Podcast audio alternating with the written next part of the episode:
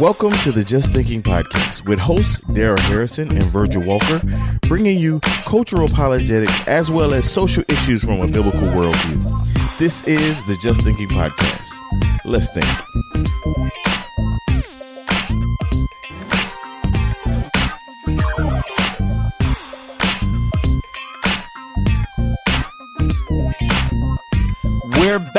It's another edition of the Just Thinking podcast. I am Virgil Walker. And I am Daryl Harrison. What you know good on my hazy.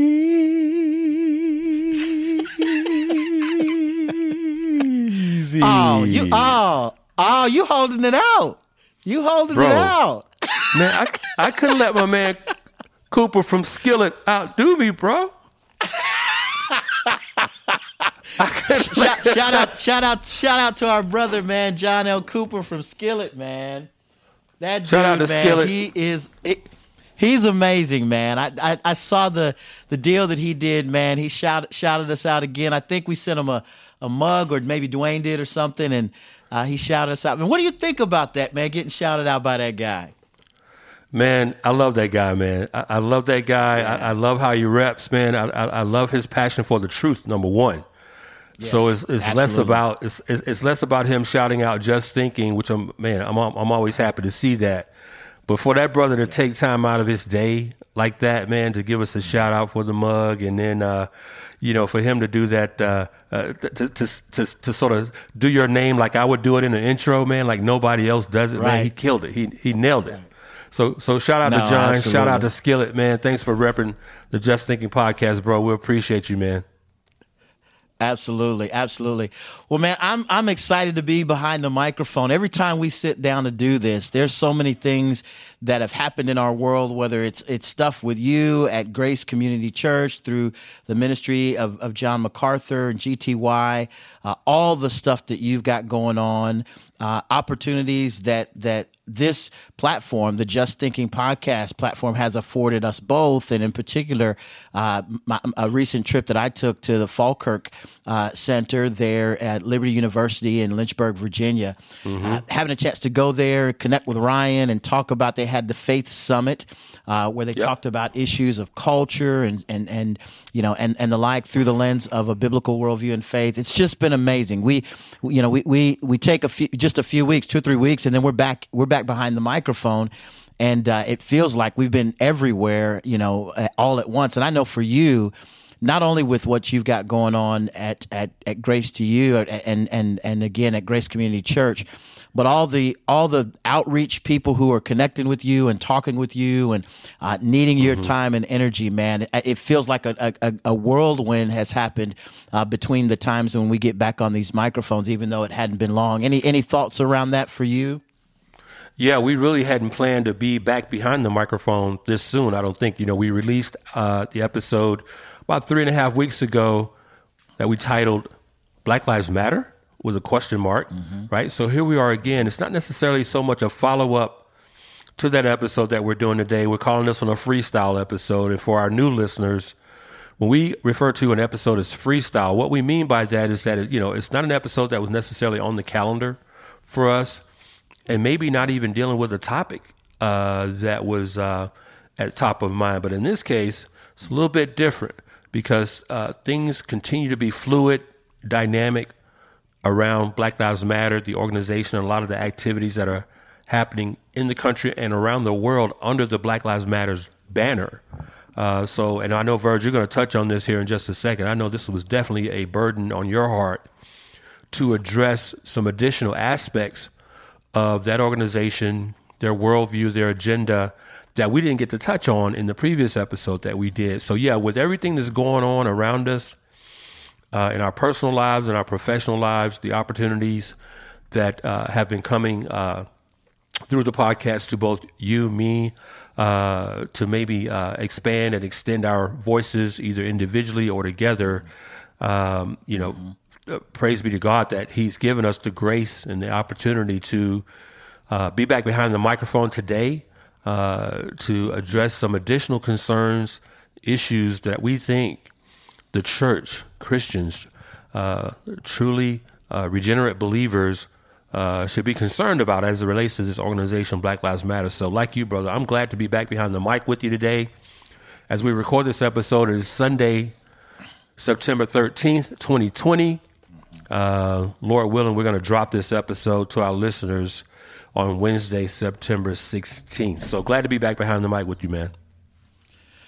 Uh, I'm, I'm glad to be behind the mic with you. One of the things, as, as I kind of began to frame this up, um, I remembered you hit me up, kind of texting me and saying, "Hey, what do you what do you got? What do you have? What are your thoughts? You got any topics?" And uh, and truth be told, man, uh, the you know uh, the issue of, of Black Lives Matter has just seemed to to, to be on, on, steroids. The issue around critical race theory and its importance and prominence has has, has even started trending on on Twitter. Um, there was so, there was so much that we unpacked in the previous um, uh, episode, um, and and I really wanted to just lay out what I had been seeing across the culture in in, in, in a number of different areas. Um, and so as, as you as as I called you and said, "Hey, man, here's kind of what I want to do," you kind of said, "Hey, well, let's let's let you lead it. Let's let you kind of take charge of it and and kind of run run the run the opening monologue and kind of get us get us kicked off." And so I, am going to do that. But my whole goal in doing this is just to kind of set up the framework that that was going on in my head uh, as I'm as I'm viewing culture, uh, as as I'm I'm you know looking at what's happening in the world around us. And so I, I want to lay it out by saying it was on March 11th that the NBA had decided to postpone its season. And this was due uh, in no small part to the coronavirus pandemic. Uh, and at the time, no one really knew what would happen uh, with regard to the virus. Um, no one, no one knew its impact on players or fans. Few knew when the season would actually return. Uh, but after a 15-week hiatus, uh, and the NBA's board of governors, they would come together and announce a return to the 2019-2020 season, with 22 teams returning uh, to play uh, as of July the 30th. Now, rather than a celebration of humanity, given the fact that we were in a global pandemic, uh, rather than a celebration of humanity, uh, who up to this point had had overcome massive death, uh, massive death toll, especially when you consider in light of the numbers. I, I, I remember them them you know quoting numbers like two million people uh, would potentially mm-hmm. die from this virus at the outset. I think you you remember that as well.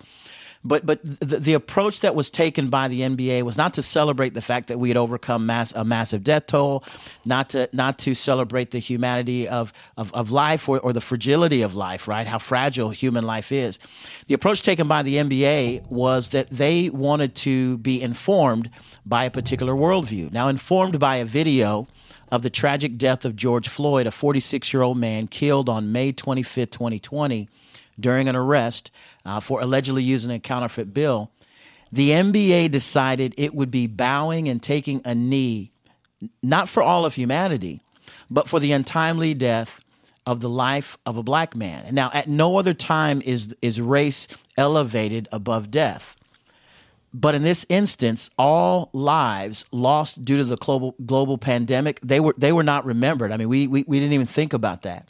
However, the tragic life of one George Floyd would be the only life that mattered as the NBA would post Black Lives Matter on basketball courts as players took a knee in remembrance of this injustice. Mm-hmm. Now, the global pandemic would also have its impact on the National Football League, who determined they would not engage in, a, in preseason football games.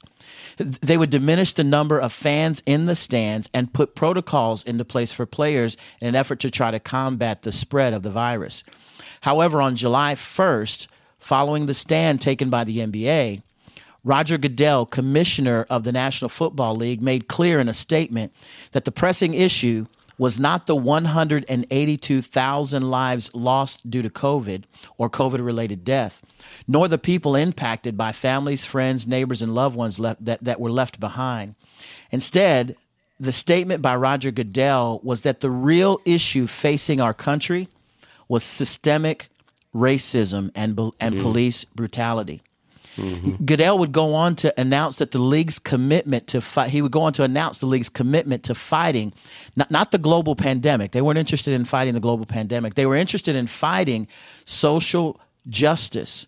as he announced a $250 million effort over 10 years to support programs addressing criminal justice reform, police reforms, economic and educational advancement. Furthermore, Lift Every Voice and Sing, known as the Black National Anthem, would be played at the opening week of football's return. Now, in the area of education, school systems around the country are racing to beef up their curriculum to reflect the importance of the Black Lives Matter agenda. Uh, in, in, a June survey published in Education Week Research Center, the survey found this. It found that U.S. schools are altering their curricula to include more focus on Black history in direct response to the Black Lives Matter protest this summer. Now, now on its face, thinking about about an examination of Black history wouldn't be problematic, except for the fact that all history will be viewed through the lens of the Black Lives Matter protesters. Uh, the survey also found that there were increased demands for teaching material and practices that help black students better understand their place in the country.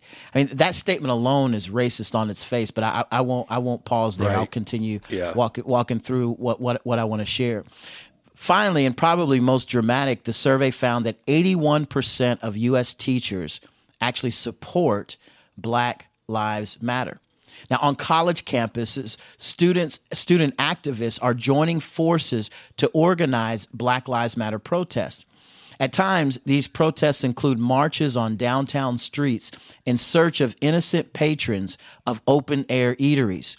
Now, if, if they just so happen to be committing the, the, the crime of being white, they're often accosted by mobs. Mm-hmm. Now, think, think, things like these are, are, are, are, no are no exaggerations. This is absolutely what's happening in the culture, and this is this is a part of what caused me to to, to think. I thought I really want to I really want to talk to Daryl about these things. But let me let me give you two other areas, Daryl, in particular. One in the area of entertainment. Um, Mary Louise Kelly, she's the host of of National Public Radio NPR, an NPR show called All Things Considered, and in her mm-hmm. opening monologue, she she said the following quote log in log into your Netflix account and you will see a, a, new category this week. She excitedly said this. You'll see a new category this week the Black Lives Matter collection. Amazon Prime and HBO are also featuring black TV and filmmaking. At the same time, HBO Max has pulled from its library the classic film Gone with the Wind until it can give audiences context on the movie and how it romanticizes slavery in the South during the Civil War. Now, all of these entertainment companies, and again, I'm, I'm still I'm still quoting from from Mary Louise Kelly. Now, all of these entertainment companies and plenty more have expressed solidarity with Black Lives Matter, and they're highlighting a lot of good shows and some not so good shows. End quote. Now, now finally, in, in in the area of news media coverage, I thought this was incredibly interesting it's important to note that news media coverage of, of, of any event, any event in culture, has a tendency to shape how we view uh, the world around us and what is actually a priority. Uh, in a Washington Post article written on July 6th by Michael T. Heaney, uh, the importance, he said, of news, the, the, the, importance, he, he wanted to express the fact that, that news and news coverage becomes very, very important and how news is covered uh, becomes very apparent as well. He said this. Heaney again. He's a he's a research professor uh, for the for the University of Michigan Institute of Research on Women and Gender. So I gave mm-hmm. his title on purpose because I wanted to I wanted to I wanted to emphasize the fact that this is hardly a right a far right wing thinker. He is the again the research professor at the University of Michigan Institute for Research. And the research that he focuses on is research on women and gender. Well, he stated the following quote, the George Floyd death under the Minneapolis police officer's knee on May 25th outraged millions in the United States and around the world. People have responded in a variety of ways with record breaking, he says, peaceful protests. Violence and property damage, however, did occur. Artistic expression and online activism also also uh, was was reflected. And I, again, I'm continuing to quote from him. He says, "How have news media? How, how has the news media coverage covered these mass events compared to how they did so in the past?" To find out, he said, I looked carefully at the U.S. news coverage of the protest over the past 20 years. So, what he's doing is he's looking at news coverage of protests mm-hmm. over the course of the last 20 years, and mm-hmm. he's examining them against the backdrop of how much more news coverage was on the event that took place uh, on May 25th regarding George Floyd. Mm-hmm. He said, I looked carefully at the, U- at the U.S. news coverage of protests over the past 20 years and found that the media focused on the protest in June 2020 more than during any other month in two decades. Wow. So what he is what he is saying there is if you take the past tw- uh, past two decades, the past 20 years, that the George Floyd incident that took place in June was covered not only by more media outlets, but more often. It, it, there was a 60% increase in news coverage about George Floyd than, than when you combine all of the past protests over the last 20 years. Wow. He said, he said, not since Kent State killings, in which the National Guard troops shot and killed four student protesters in May, has there been so much media attention on one event as a protest. End quote.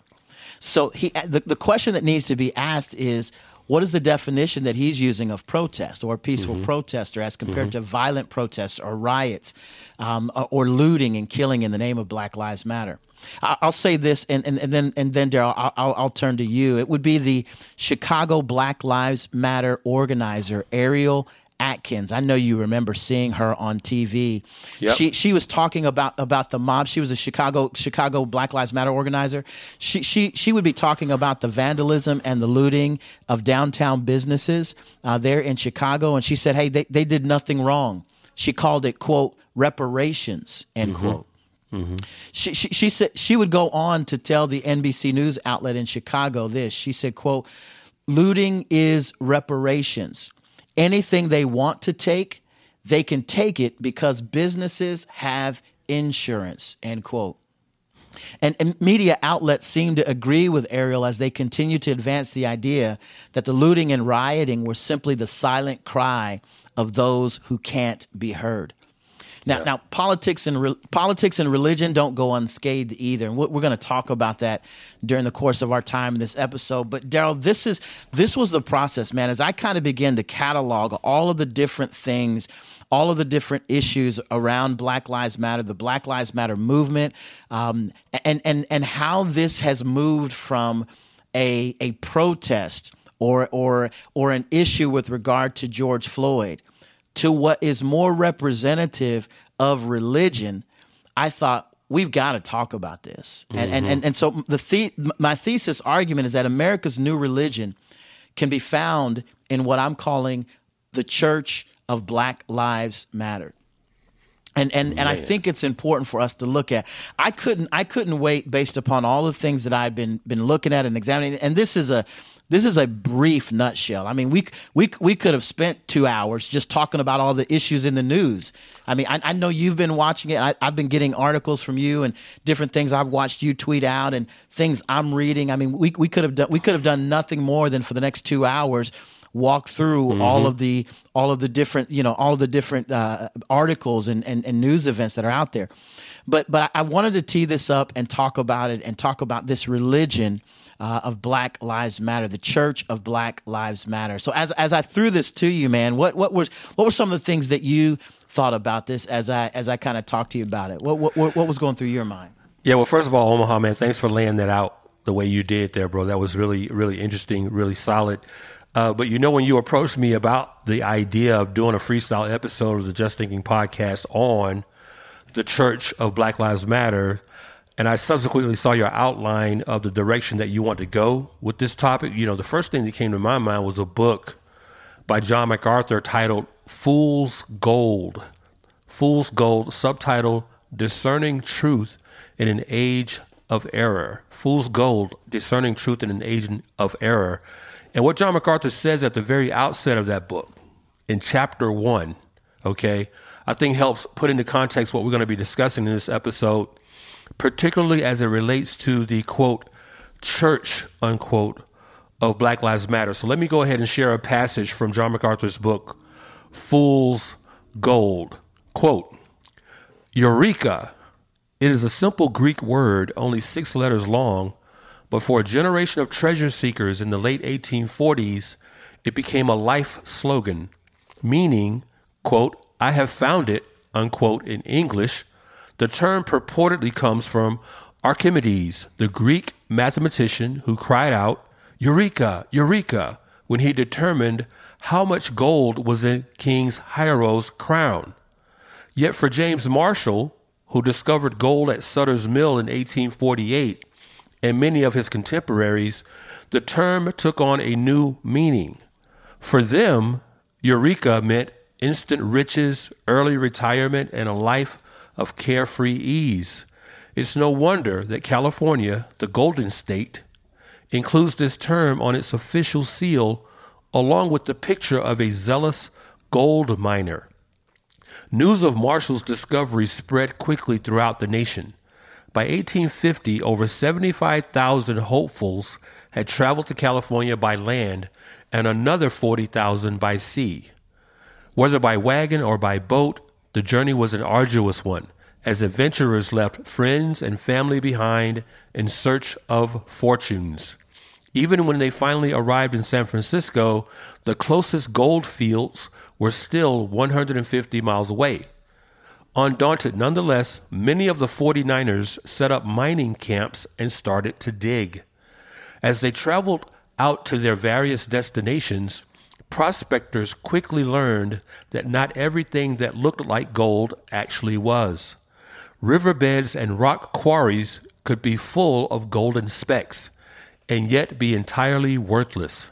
This, quote, fool's gold, unquote, was iron pyrite, and miners had to be able to distinguish it from the real thing. Their very livelihood depended on it. Experienced miners could usually distinguish pyrite from gold simply by looking at it, but in some cases the distinction was not quite so clear. So they developed tests to discern what was genuine from what wasn't. One test involved biting the rock in question. Real gold is softer than the human tooth, while fool's gold is harder. A broken tooth meant that a prospector needed to keep digging. A second test involved scraping the rock on a piece of white stone, such as ceramic. True gold leaves a yellow streak, while the residue left by fool's gold is greenish black. In either case, a miner relied on tests to authenticate his finds. Both his fortune and his future depended on the results. Doctrinally speaking, today's church is in a similar position to the California gold rushers of 1850. Spiritual riches are promised at every turn new programs, new philosophies, new parachurch ministries. Each glitters a little bit more than the last, promising better results and bigger returns. But as was true in the mid 1800s, just because it glitters doesn't mean it's good. Christians need to be equally wary of fool's gold. We must not accept new trends or old traditions without first testing them to see if they meet with God's approval. If they fail the test, we should discard them and warn others also. But if they pass the test, in keeping with the truth of God's word, we can embrace and endorse them wholeheartedly. California gold miners would only cry Eureka when they found true gold. As Christians, we should be careful to do the same, unquote. That was from John MacArthur's book, Fool's Gold. Now, my point in reading that passage from John MacArthur's book is to convey to our listeners that Black Lives Matters is fool's gold. Black Lives Matters is fool gold, fool's gold. It is a mirage. It is a phantasm, a delusion. Okay? Black Lives Matter is a quote church, unquote, in the sense that it not only has followers and disciples, if you will, and a very specific set of doctrines and beliefs to which that organization rigidly and dogmatically subscribes. But perhaps even more importantly, Black Lives Matter is a church, in that it, pro- it proffers a worldview that, not unlike every other religion that has ever existed in human history, is fundamentally eschatological in nature. Okay? Now, I say that, I say that Black Lives Matter is an eschatological uh, entity in nature on the basis of what is printed in the Black Lives Matter manifesto, which is titled, quote, A Vision for Black Lives Policy Demands for Black Power, Freedom, and justice, unquote. This is the Black Lives Matter manifesto, a vision for black lives, policy demands for black power, freedom, and justice. Now, as I read from the manifesto, I want our listeners to listen very closely to see if they can pick up some of the eschatological vernacular that is contained within that manifesto. All right, I'm quoting from the Black Lives Matter manifesto titled A Vision for Black Lives, policy demands for black power, freedom, and justice. Quote, Together, we demand an end to the wars against black people. We demand that the government repair the harms that have been done to black communities in the form of reparations and targeted long term investments. We also demand a defunding of the systems and institutions that criminalize and cage us. This document this document meaning the manifesto, this document articulates our vision of a fundamentally different world. However, we recognize the need to include policies that address the immediate suffering of black people. These policies, while less transformational, are necessary to address the current material conditions of our people and will better equip us to win the world we demand and deserve. Unquote. That was a direct quote from the Black Lives Matter manifesto titled A Vision for Black Lives Policy Demands for Black Power, Freedom, and Justice. Now, that Black Lives Matter aspires to create, quote, a fundamentally different world, unquote, and conversely to, quote, win the world we demand and deserve, unquote, is intrinsically eschatological language in terms of the goals and objectives that organization desires to accomplish. But not only is Black Lives Matter a church, quote unquote, in the sense that its goals and objectives are formed within an eschatological framework, and that it has followers and disciples who are zealously committed to bringing to fruition that eschatological vision. Black Lives Matter is also a church in the sense that its objectives are soteriological. Okay. And what I mean by that is that by achieving both a quote, fundamentally different world and quote, the world we demand and deserve, unquote, Black Lives Matter is proffering to the world at large a kind of societal salvation, which is to say, a kind of self deliverance from this current temporal world to a new yet equally temporal world that will function operate in such a way as to bring about the consummation of the quote fundamentally different world unquote that Black Lives Matter and its supporters and adherents envision. Okay. But the aforementioned statements that I read from the Black Lives Matter manifesto is precisely why Omaha, you and I stressed so emphatically in the episode we did about three and a half weeks ago titled Black Lives Matter. That's why we stress so emphatically the fact that Black Lives Matter is an entire worldview and it's not merely some harmless, innocuous hashtag that looks good on social media or on a t shirt or a bumper sticker. You got any thoughts on that, man? Man, I got I got a lot of thoughts. I want to go back to what you what you talked about with the with uh, the section that you read uh, about uh, fool's gold uh, discerning the truth in an age of error. And again, uh, on the Just Thinking podcast, you're going to hear us mention a lot of different books, a lot of different resources. Uh, we recommend those. Uh, those are those are things that either Daryl or I or both of us have have read, and and there's a reason why we're pointing to them as a resource. And so I'm, I'm going to encourage you to go check that out. I, I love the setup uh, that you had when you talked about all that glitters is not good uh, mm-hmm. and that Christians need to be equally wary of, of fool's gold. I, I, I, was I had an opportunity to talk about uh, about the fool's gold of pragmatism that has invaded our churches. Right. And uh, how what what we've determined is that hey, if it works, it must be right.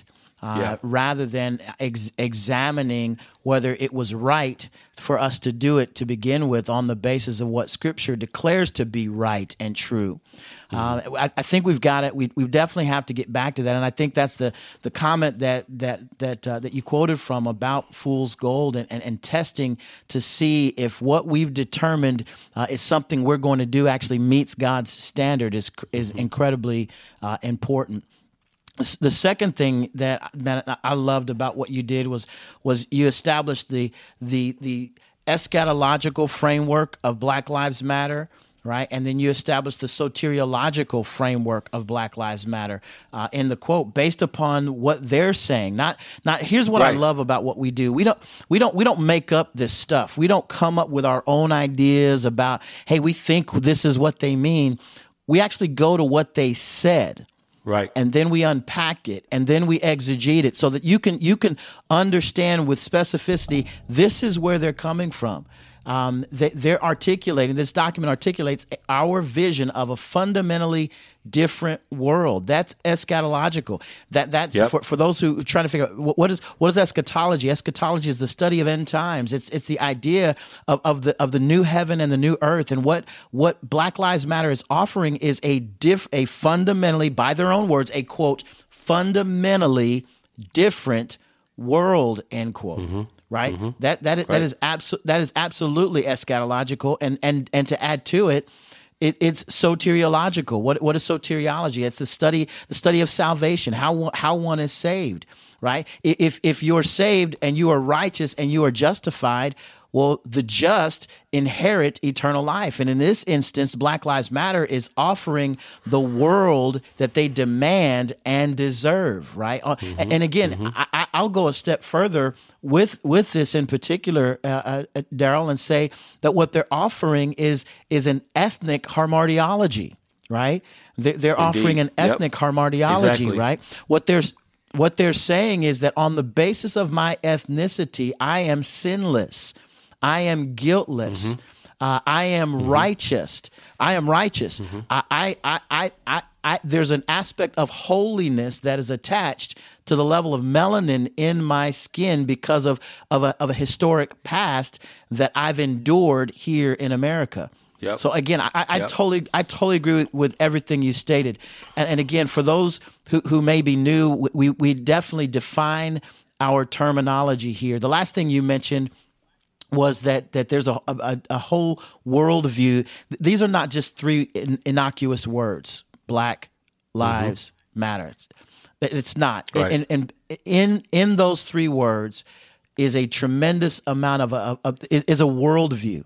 Uh, it, it's a it's a worldview. It's a Trojan horse that that that far too many um, pastors are, are are are repeating, not recognizing that what they're advocating is is, is fundamentally a worldview. And, and again, a worldview. Worldview. The dictionary defines it as a comprehensive uh, conception of the world in which we live from a specific standpoint. Worldview, simply stated, is how we view the world, uh, and and there there are numerous philosophical there are numerous philosophical approaches to worldview. I, I won't go through them all, but as a believer, as a believer, we're to hold to a biblical worldview. Uh, when when you think about religion and the practice of religion, it's informed on the basis it, the, the the the manner in which we practice our religion is based in how we view the world. We we call it orthodoxy, right teaching. That that right teaching Right. should inform your your orthopraxy, the manner in which you practice those teachings, those fundamental teachings.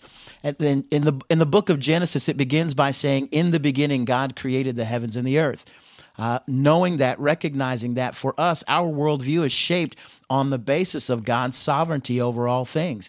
A- As a believer, we understand that there's a meta narrative of Scripture God, man, Jesus, cross, resurrection. Some would say it this way. I'm, I'm sure you're familiar with this, Darrell creation, fall, Yep. redemption, con- consummation, right? Now, Yep, it's yep. it's through that world it's it's through that worldview that we ask questions like who am I, or why am I here, Mm-hmm. or what's wrong with me, or how can what's Mm-hmm. wrong with me be made right. And, and what you're mm-hmm. seeing being offered by Black Lives Matter are answers to those questions in these mm-hmm. manifestos. And we have to recognize what it is we're seeing and experiencing when we come into contact with Black Lives Matter. I'll finish by saying this our solution to these questions as a believer in Christ is the gospel of Jesus Christ. That, that, that Christ came, he lived a perfect life, that he died a sacrificial death on a cross in order to redeem mankind from sin, and that those who repent and place their faith in the finished work of Christ will indeed be saved. Now, for, for those entrenched in the Black Lives Matter movement, the answer to these questions differ dramatically. Black Lives Matter's orthodoxy is, is, is, is Marxian, right? It's critical race theory. Uh, it, it's hamartiology. Black Lives Matter's hamartiology. It's white guilt. It's white privilege. It's white fragility. Uh, Black Lives Matter's orthopraxy. It is never satisfied.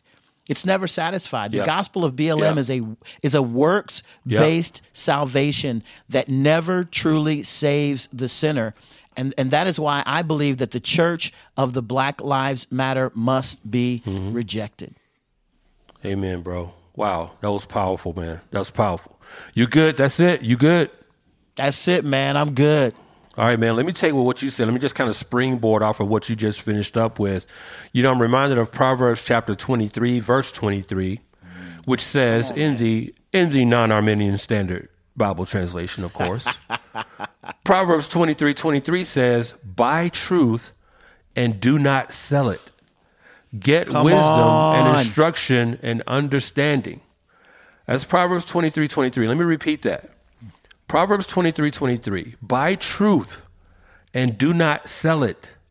Get wisdom and instruction and understanding. That's Proverbs 23 23. That passage reminds me, Omaha, of something John Calvin said in his classic work, Institutes of the Christian Religion.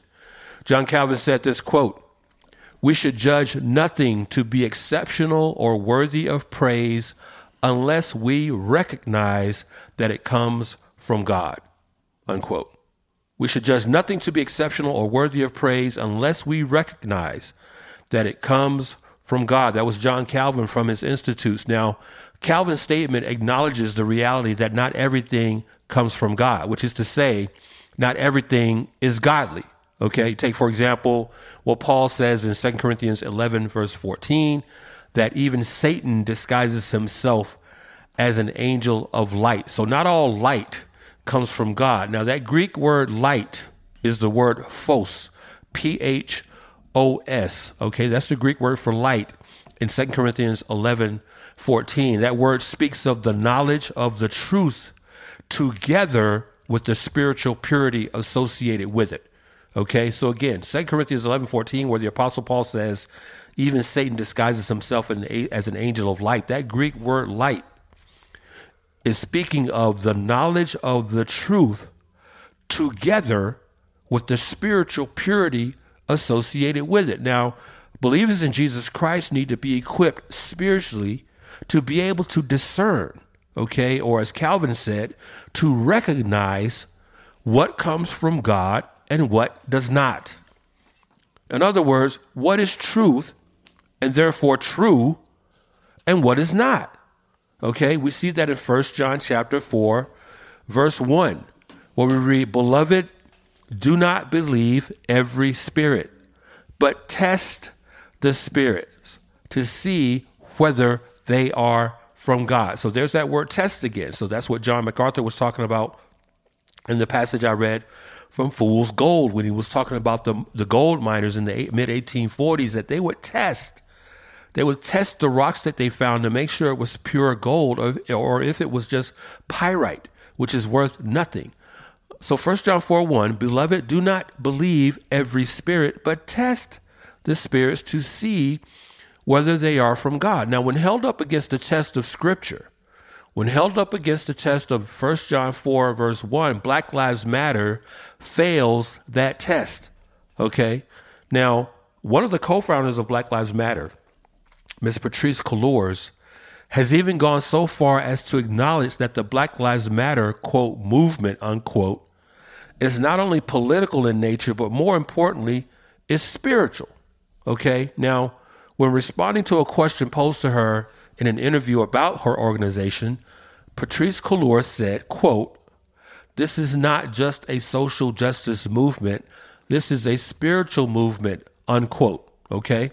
Now, I want to expand on those words from Ms. Patrisse Cullors by citing a Religion News Service article from June 15, 2020. The article was titled Black Lives Matter is a Spiritual Movement, says co founder Patrisse Cullors. Now, this article quotes Cullors in an interview she did with a woman named Melina Abdullah. Melina Abdullah is the co founder of the Black Lives Matter Los Angeles chapter.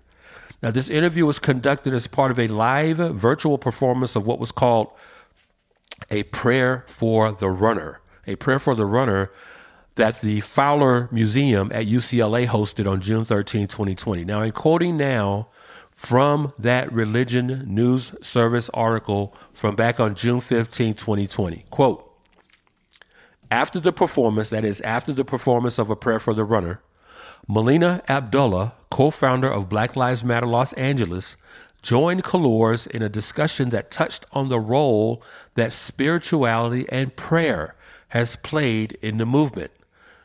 Quote, part of our calling as people who do this work for Black lives is to lift our people up, both in their living but also in their death, unquote, Cullors said. Quote, the need to lift our folks up feels so incredibly spirit driven for me, unquote. Abdullah and Cullors touched on the practice of calling out the names of the victims that they advocate for in protests and demonstrations. It's kind of a way to invoke their spirits, Abdullah said. Uplifting the names of victims goes beyond creating hashtags, Cullors said. Quoting Cullors here, it is literally almost resurrecting a spirit so they can work through us to get the work that we need to get done, unquote, she said. By highlighting their names, Cullors said she feels, quote, personally connected and responsible and accountable to them, both from a deeply political place, but also from a deeply spiritual place, unquote. Cullors touched on Western Af- West African traditions that center on remembering ancestors. Quote, quoting Cullors here, quote, I feel like part of the story in the building of BLM was about remembering and remembering our people, not based off a white supremacist memory, which would be about slandering them and putting their names in the newspaper and showing their mugshots, unquote, she said. Quoting again, but instead remembering them from the place that their mothers and their fathers and their family would want us to remember them in, unquote. Cullors, I'm still quoting from the Religion News Service article here. Cullors, who grew up Jehovah's Witness, said she, quote, was always someone who almost obsessed about our, and parenthetically, black ancestors, unquote. Quote, quoting Cullors here, I wasn't raised with honoring ancestors. As I got older and started to feel like I was missing something, ancestral worship became really important, unquote, she said. The women also touched on their tradition of praying and pouring libations during the demonstrations. In a June 9th article, quote, titled, The Fight for Black Lives is a Spiritual Movement, unquote, Hebah Farrag, assistant director of research at the USC Center for Religion and Civic Culture, examined how Abdullah led a group of demonstrators in a ritual at a recent protest outside of Los Angeles Mayor Eric Garcetti's home. As part of the ritual, people recited the names of, quote, those taken by state violence before their time, ancestors now being called back to animate their own justice, unquote, Farrag wrote. Wow. Wow. Yeah, that's that's that's that's a comment you cannot overlook. Farrag said this. No. Harag Farrag said this. He said as part of the ritual, people reciting the names of the, of quote those taken by state violence before their time, ancestors now being called back to animate their own justice. Farrag wrote. After each, t- after each name, Abdullah poured libations on the ground as the group in return chanted, Asay. The Yoruba term is, quote, often used by practitioners of Ifa, a faith and divination system that originated in West Africa, unquote, Farrag wrote. Abdullah on Saturday said it took her almost a year before she realized Black Lives Matter was much more than a racial and social justice movement. Quoting Abdullah here, quote, at its core, it's a spiritual movement, unquote, she said. Cullors said it became clear to her they needed, quote, spiritual protection, unquote, as Black Lives Matter was targeted by the right, by police, and neo Nazis. To Cullors, she wouldn't be able to do this work without spiritual practice. Quoting Cullors here, it would be antithetical, unquote, she said. That was from a religion news service article depicting an interview between Melina Abdullah and Patrisse Cullors of Black Lives Matter. Now, I want to take that article and just segue into some serious exposition of what you just heard me read especially the quotes on, that came from Cullors and Abdullah themselves. Okay. In his book, in his book titled Precious Remedies Against Satan's Devices, Precious Remedies Against Satan's Devices, the Puritan Thomas Brooks said that the primary device Satan uses to draw the soul into sin is, quote, to present the bait and hide the hook. Okay?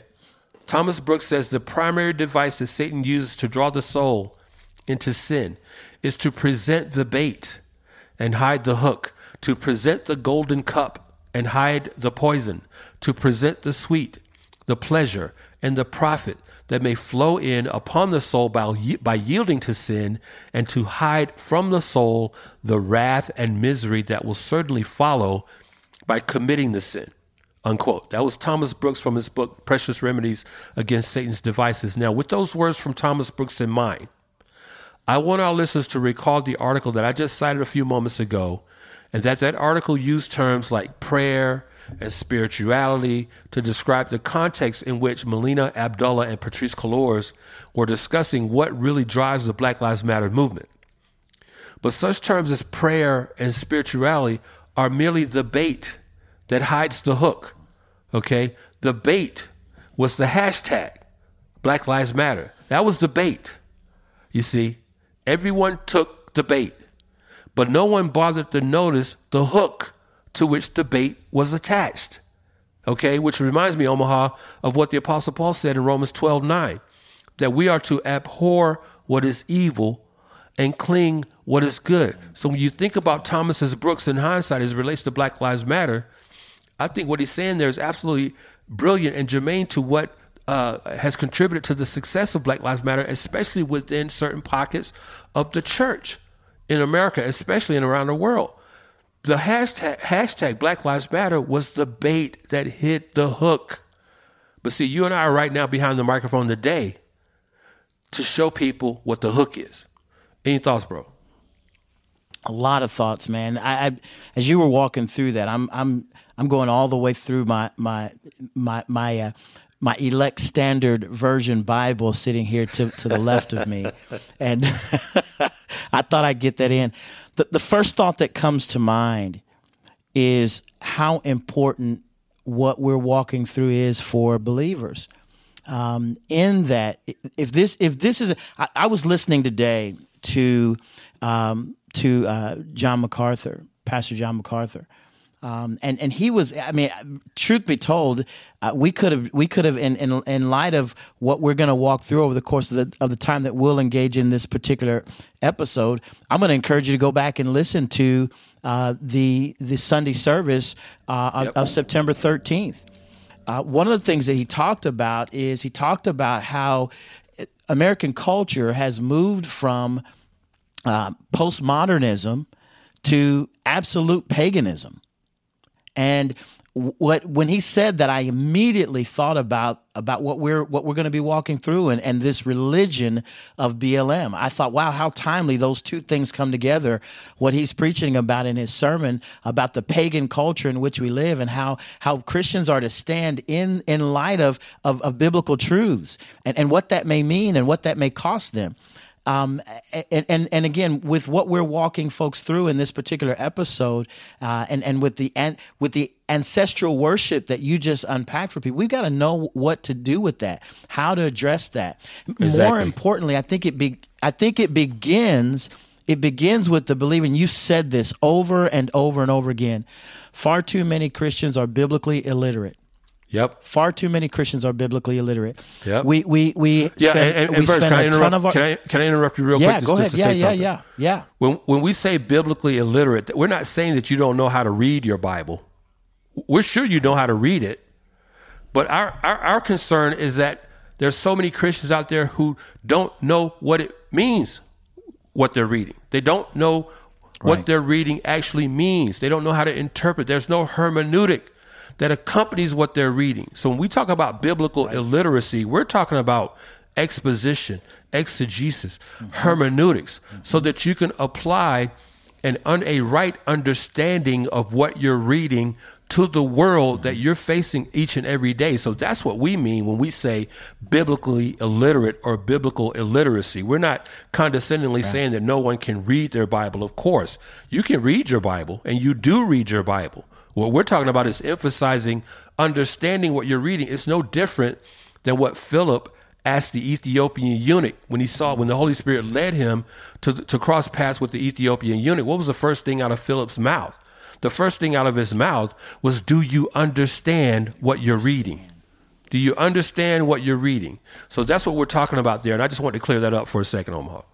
No, absolutely. I mean, you, you you usually say it this way. You say it's it's one thing to understand what the Bible says, but do you understand what it means right. by what it says? Right. And and so that's that that's that's what we're talking about here. And, and it, it begins with believers understanding the truth of the word. And again, I, I always appeal to 1 Peter 3 15 and 16, where, but, where it says, But in your hearts honor Christ the Lord as holy Always be prepared to make a defense to anyone who asks you for the hope, a reason for the hope that is in you. Yet do it with gentleness and respect. Far too many, listen, far too many pastors are doing one of a number of things. One, they're buying into Black Lives Matter, and, and mm-hmm. the reason is is is what you alluded to. They don't have a biblical hermeneutic. They don't have right. a. They don't understand what the, what Scripture says. So because of that, they latch on to what the culture is providing them. Oh, culture is telling me now that black lives need to matter. So since so since May, all of the sudden at the end of May, black lives now matter because the culture is telling me that that's what's important. Now that's what I need to parrot.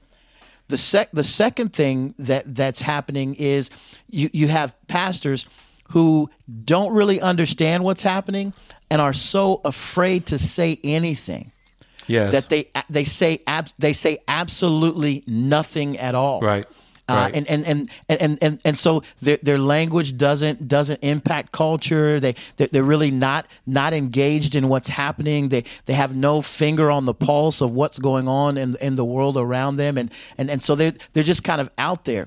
And then you have uh, have folks like like like my pastor at my church, like like men like John MacArthur, who are actually speaking to the issues. And those are the folks you you mm-hmm. can tell which one you are on the basis of how much the culture attacks you.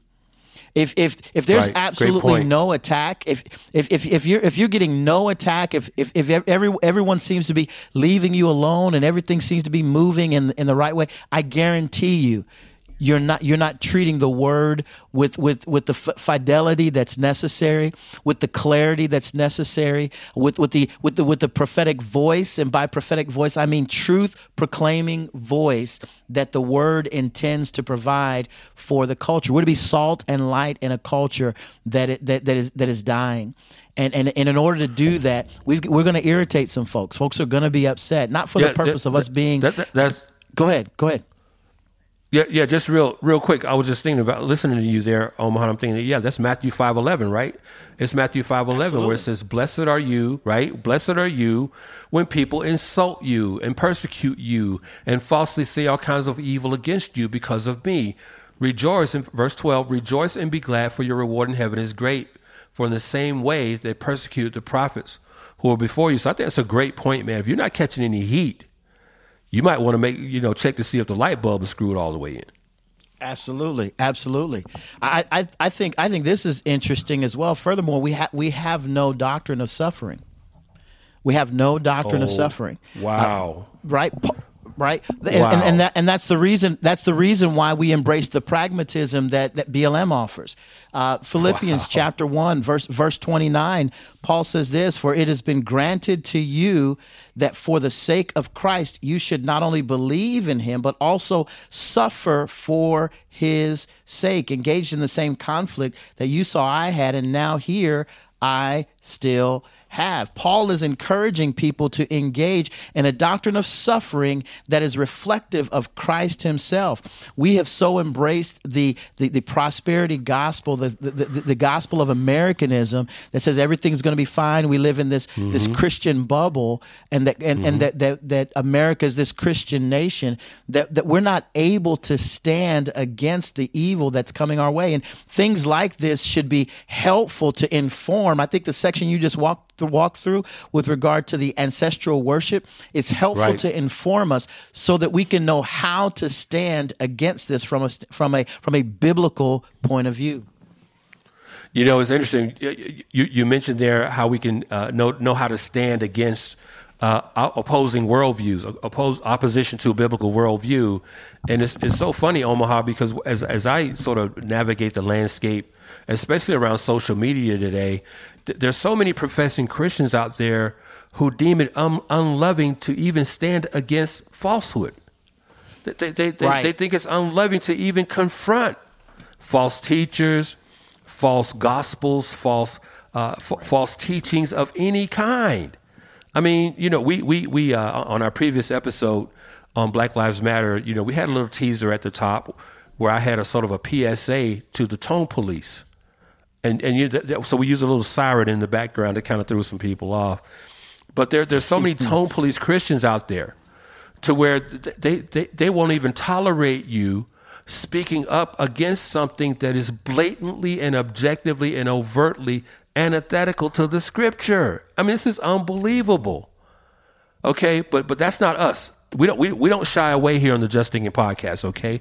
So I'm about to go there right now. I'm about to go there uh, so get get your get your upset meters, get your anger meter, get your hater meter going, because I'm about to go somewhere where few people have dared to trod. Okay, when it comes to Black Lives Matter. All right.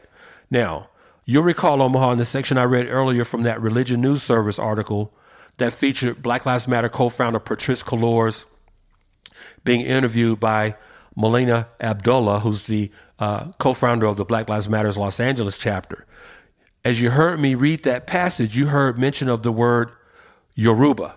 Yoruba. Yoruba is spelled Y O R U B A.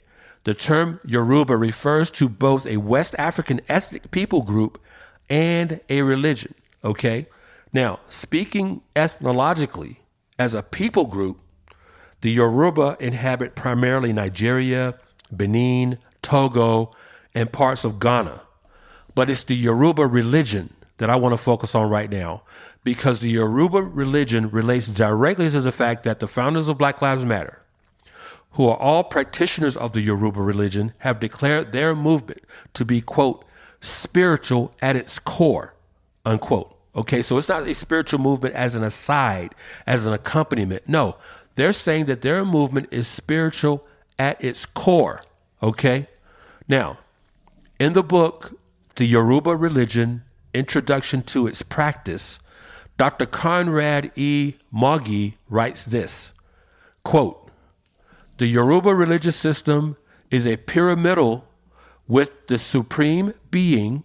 Okay, the Yoruba religious system is pyramidal, meaning it's pyramid uh, organized, pyramid structured. The Yoruba religious system is pyramidal with the supreme being Olodumare, spelled O L O D U M A R E, Olodumare, at the apex. So the supreme being called Olodumare is at the top. The second tier beneath the supreme being are lesser deities called Orisha. That's O R I S H A.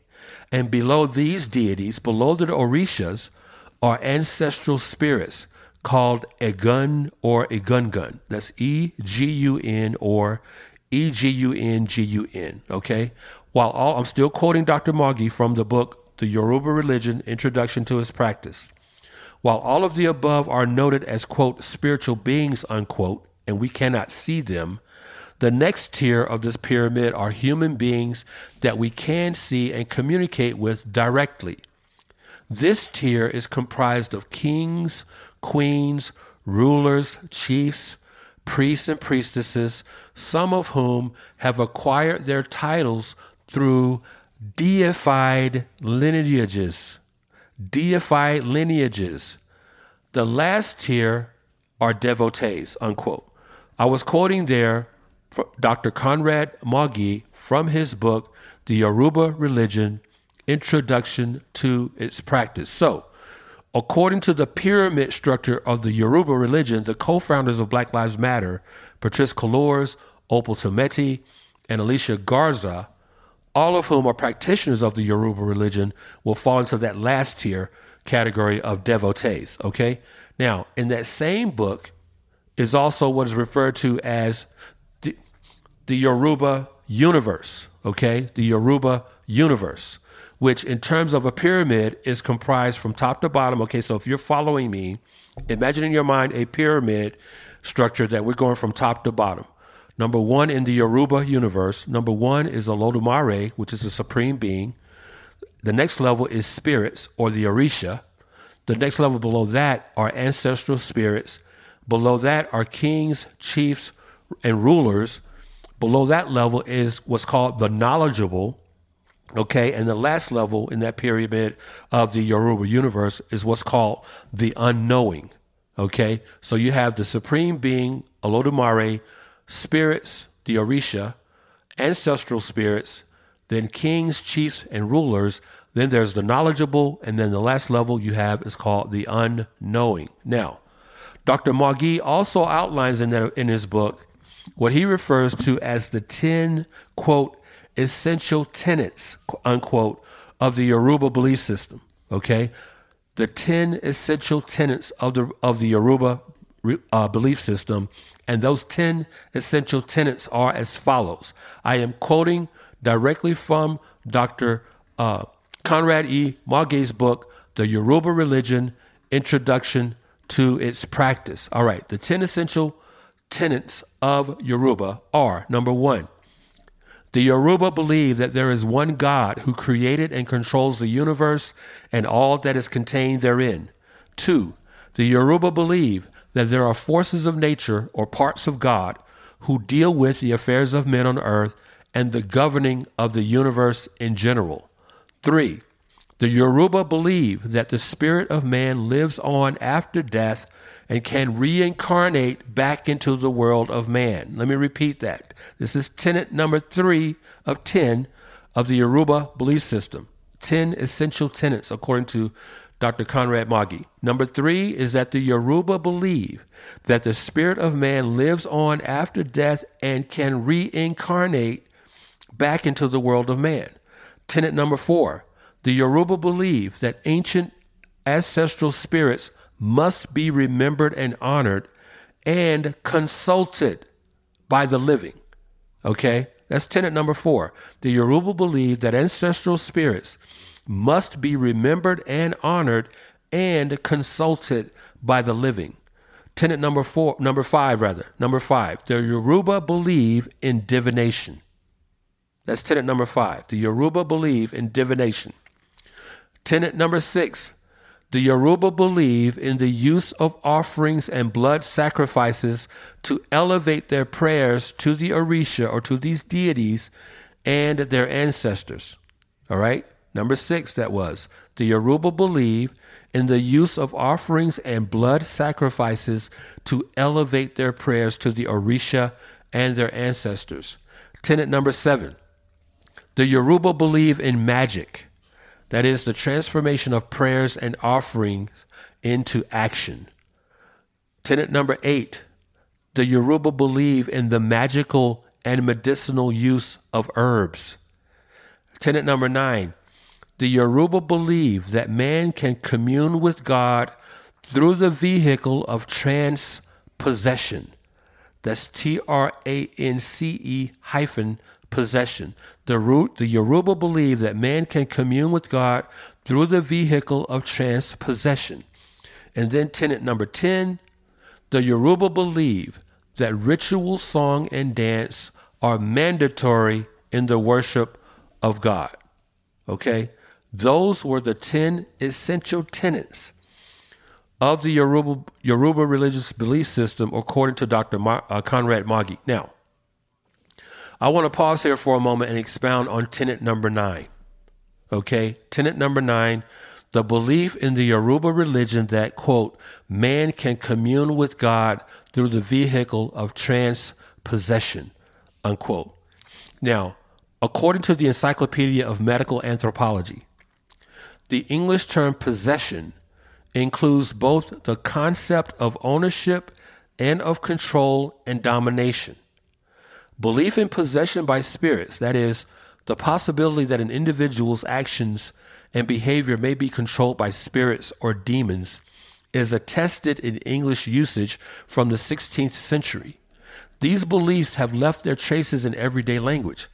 Belief in spirit possession is both ancient and very widespread, as seen in the historical and ethnographic record.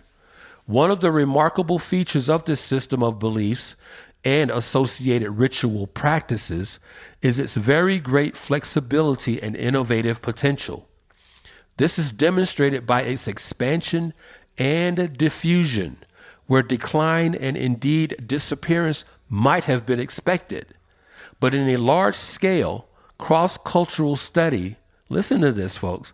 In a large scale cross cultural study, some form of such beliefs, that is, some form of trance-possession, was found to be present in 77% of 488 sample societies. Unquote. That was from the Encyclopedia of Medical Anthropology. Now, the Yoruba practice of trance-possession, okay, is very similar to what is practiced in the religion called Santeria, which, like Yoruba, leverages ritual song and dance to help facilitate the onset of trance-possession. Now, I want to read something from the website about aboutsanteria.com to give you some context against which to consider what I just read to you as it relates to the Yoruba practice of trance-possession. Quote, this is from the website about aboutsanteria.com. Quote, Drumming and dancing ceremonies sometimes lead to trance-possession by initiated priests and priestesses in the congregation. Within the Santeria community, possession is very important because it allows for direct communication with the oricas, orichas, when they mount a human body called the caballo or horse. Now, let me pause here. In that regard, Santeria is very similar to Yoruba because Yoruba, Yoruba practices or, or advocates trance-possession for the same reason that Santerias uh, advocate trance-possession and practice trance-possession because it allows for direct communication with their ancestors, the spirits of their ancestors, and other deities. Okay? Now, continuing to read from the website about Santeria.com. Academics psychiatrists and medical doctors have carried out convincing studies to disprove the legitimacy of trance-possession, suggesting that it's induced through hypnotism, mass hysteria, and that it's simply a kind of performance art. Nevertheless, for millions of people around the world, trance-possession is not only real, but also sacred. When Santeros allow themselves to be possessed, it's not for their personal benefit, but for the good of the religious community. They willingly enter into a state of altered consciousness in order to let the orichas speak through them. Scholars who have made a serious study of trance-possession in Santeria point out that when the members of a religious community recognize a phenomenon as authentic and real, listen to this, When the members of a religious community recognize a phenomenon as authentic and real, it gains legitimacy within that social and cultural framework. It gains legitimacy within that social and cultural framework, whether outsiders to the group believe it or not. Santeros are the first to admit that someone can quote fake unquote possession, but they also believe it's possible to tell when a person is quote when a possession rather is quote unquote real. Most active practitioners of the religion have witnessed at one time or another an authentic possession, and most believe that the Orichas visit us in human form when they take possession of someone's body. It's a manifestation of the invisible in the in, in the visible world. It's a manifestation of the invisible in the visible world, a metaphysical concept shared by many religions. The person who is possessed usually has no memory of the event and can't enter into conversation with the visiting Orisha. That's why possession takes place within a sacred and shared space, such as the drumming and dancing ceremonies where the whole community can witness and remember the visit. Unquote. That was from the website aboutsanteria.com. Now, I wanted folks to hear that Omaha because there are some there there is definitely some cross pollination between what the Yoruba, Yoruba religion practices and Santeria. And again, Yoruba religion is practiced by the three co-founders of the Black Lives Matter organization. Now, having said that, another of the aforementioned 10 essential tenets of the Yoruba religion that I want to highlight briefly is tenet number four. That is the belief that ancestral spirits must be remembered and honored and consulted by the living. Okay, now, in the forward of the book that I just cited from, The Yoruba Religion Introduction to His Practice, Dr. Afolabi Epega writes this quote, Ancestor reverence is an important aspect of the Yoruba religion. It is believed that there is a spiritual bond between the ancestors who are regarded as the quote, living dead, unquote, and the rest of the family who are still living on earth. Ori, the head, that's spelled O R I, Ori, the head, plays a vital role in the belief of the Yoruba. It is the Ori that controls a person's destiny. Just as the Yoruba are conscious of the fact that there is no beginning without an end, or no end without a beginning, so is their strong belief in the concept of reincarnation.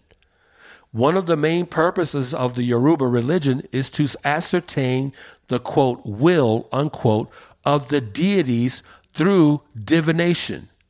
In this way, one is able to attain the favor of the Orisa, the deity, and the ancestors. This is accomplished in a religious ceremony during which the candidate is initiated to the appropriate Orisa or deity. Unquote. Now, there's much more that I could say about the Yoruba religion that is practiced by the three co-founders of Black Lives Matter, but perhaps that's enough. You know, what I've said to this point is enough to give our listeners some insight, at least at a high level, into what Patrisse Cullors means when she says that the Black Lives Movement is, quote, spiritual, unquote. So when you see, now listen to me, listeners, closely. When you see someone with the phrase, say her name, or say his name embroidered on the jersey of an athlete or a celebrity, or when someone posts those phrases on social media or says them to you in a conversation, please understand that that is a practice that is rooted in the Yoruba religion, which emphasizes, as I just read, divination, reincarnation and trance-possession. So when someone says, say her name, they're ignorantly, probably, most likely, ignoring, ignorantly not recognizing that what they're doing is echoing a practice within the Yoruba religion that is recalling the names of the dead. You are recalling the spirits of uh, dead ancestors to again animate themselves in, within you. Okay, within you personally. That is divination. They believe in reincarnation and trance-possession. Listen, in Leviticus 1931, in Leviticus, uh, Leviticus chapter 19, verse 31, it says, Do not turn to mediums or spiritists. Do not seek them.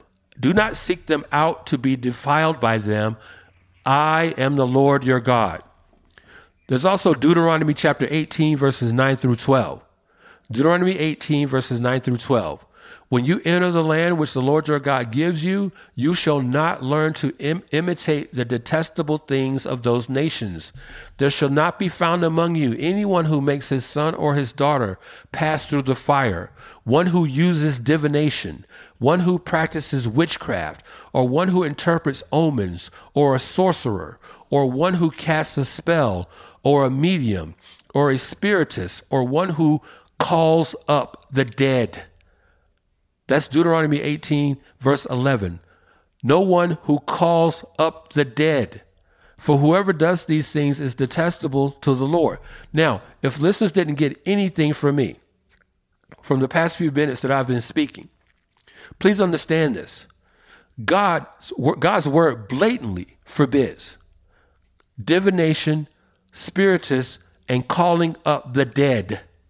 But every time you hear someone saying the name of someone who's dead, which is what the what the founders of co, uh, co-founders of Black Lives Matters do, through the practice of saying his name or saying her name, pouring libations when they do that, uh, chanting the word "I say" after they pronounce the person's name. That's exactly what they're doing. They're calling up the dead.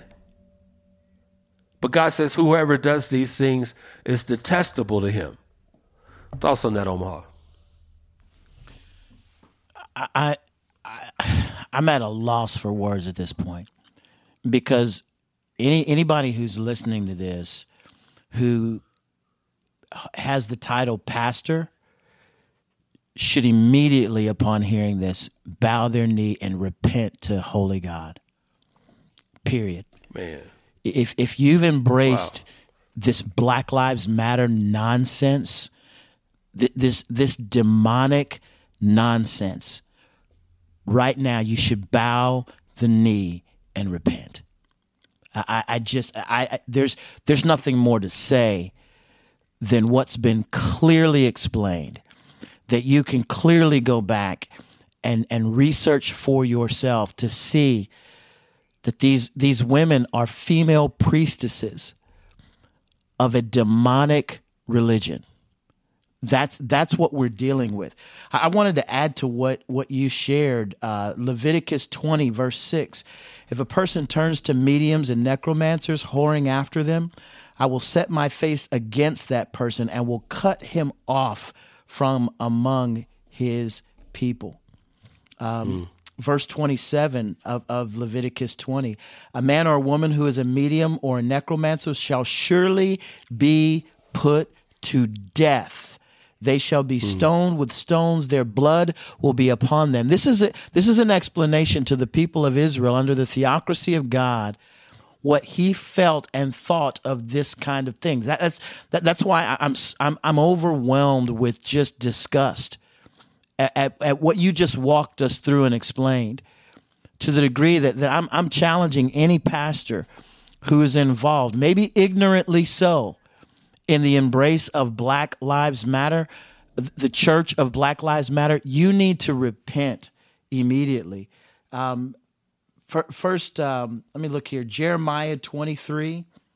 Mm-hmm. Around, I'm sorry, Jeremiah 27, verses 9 and 10. Do not listen to your prophets, your, diviner, your, your diviners, your dreamers, your fortune tellers, your sorcerers who are saying to you, You shall serve the king of Babylon, for it is they who are prophesying to uh, who are prophesying to you with the result that you will be removed that, that they will be removed far from you this this kind of thing that that we're engaged in this isn't a game we, we were clear at the outset of this thing when we when we started with with the yep. Church of Black Lives Matter. We we are yep. watching our entire culture embrace this this this de- demonic ancestral worship and and we're doing so under the guise of so-called justice in the name of right. black men right, right?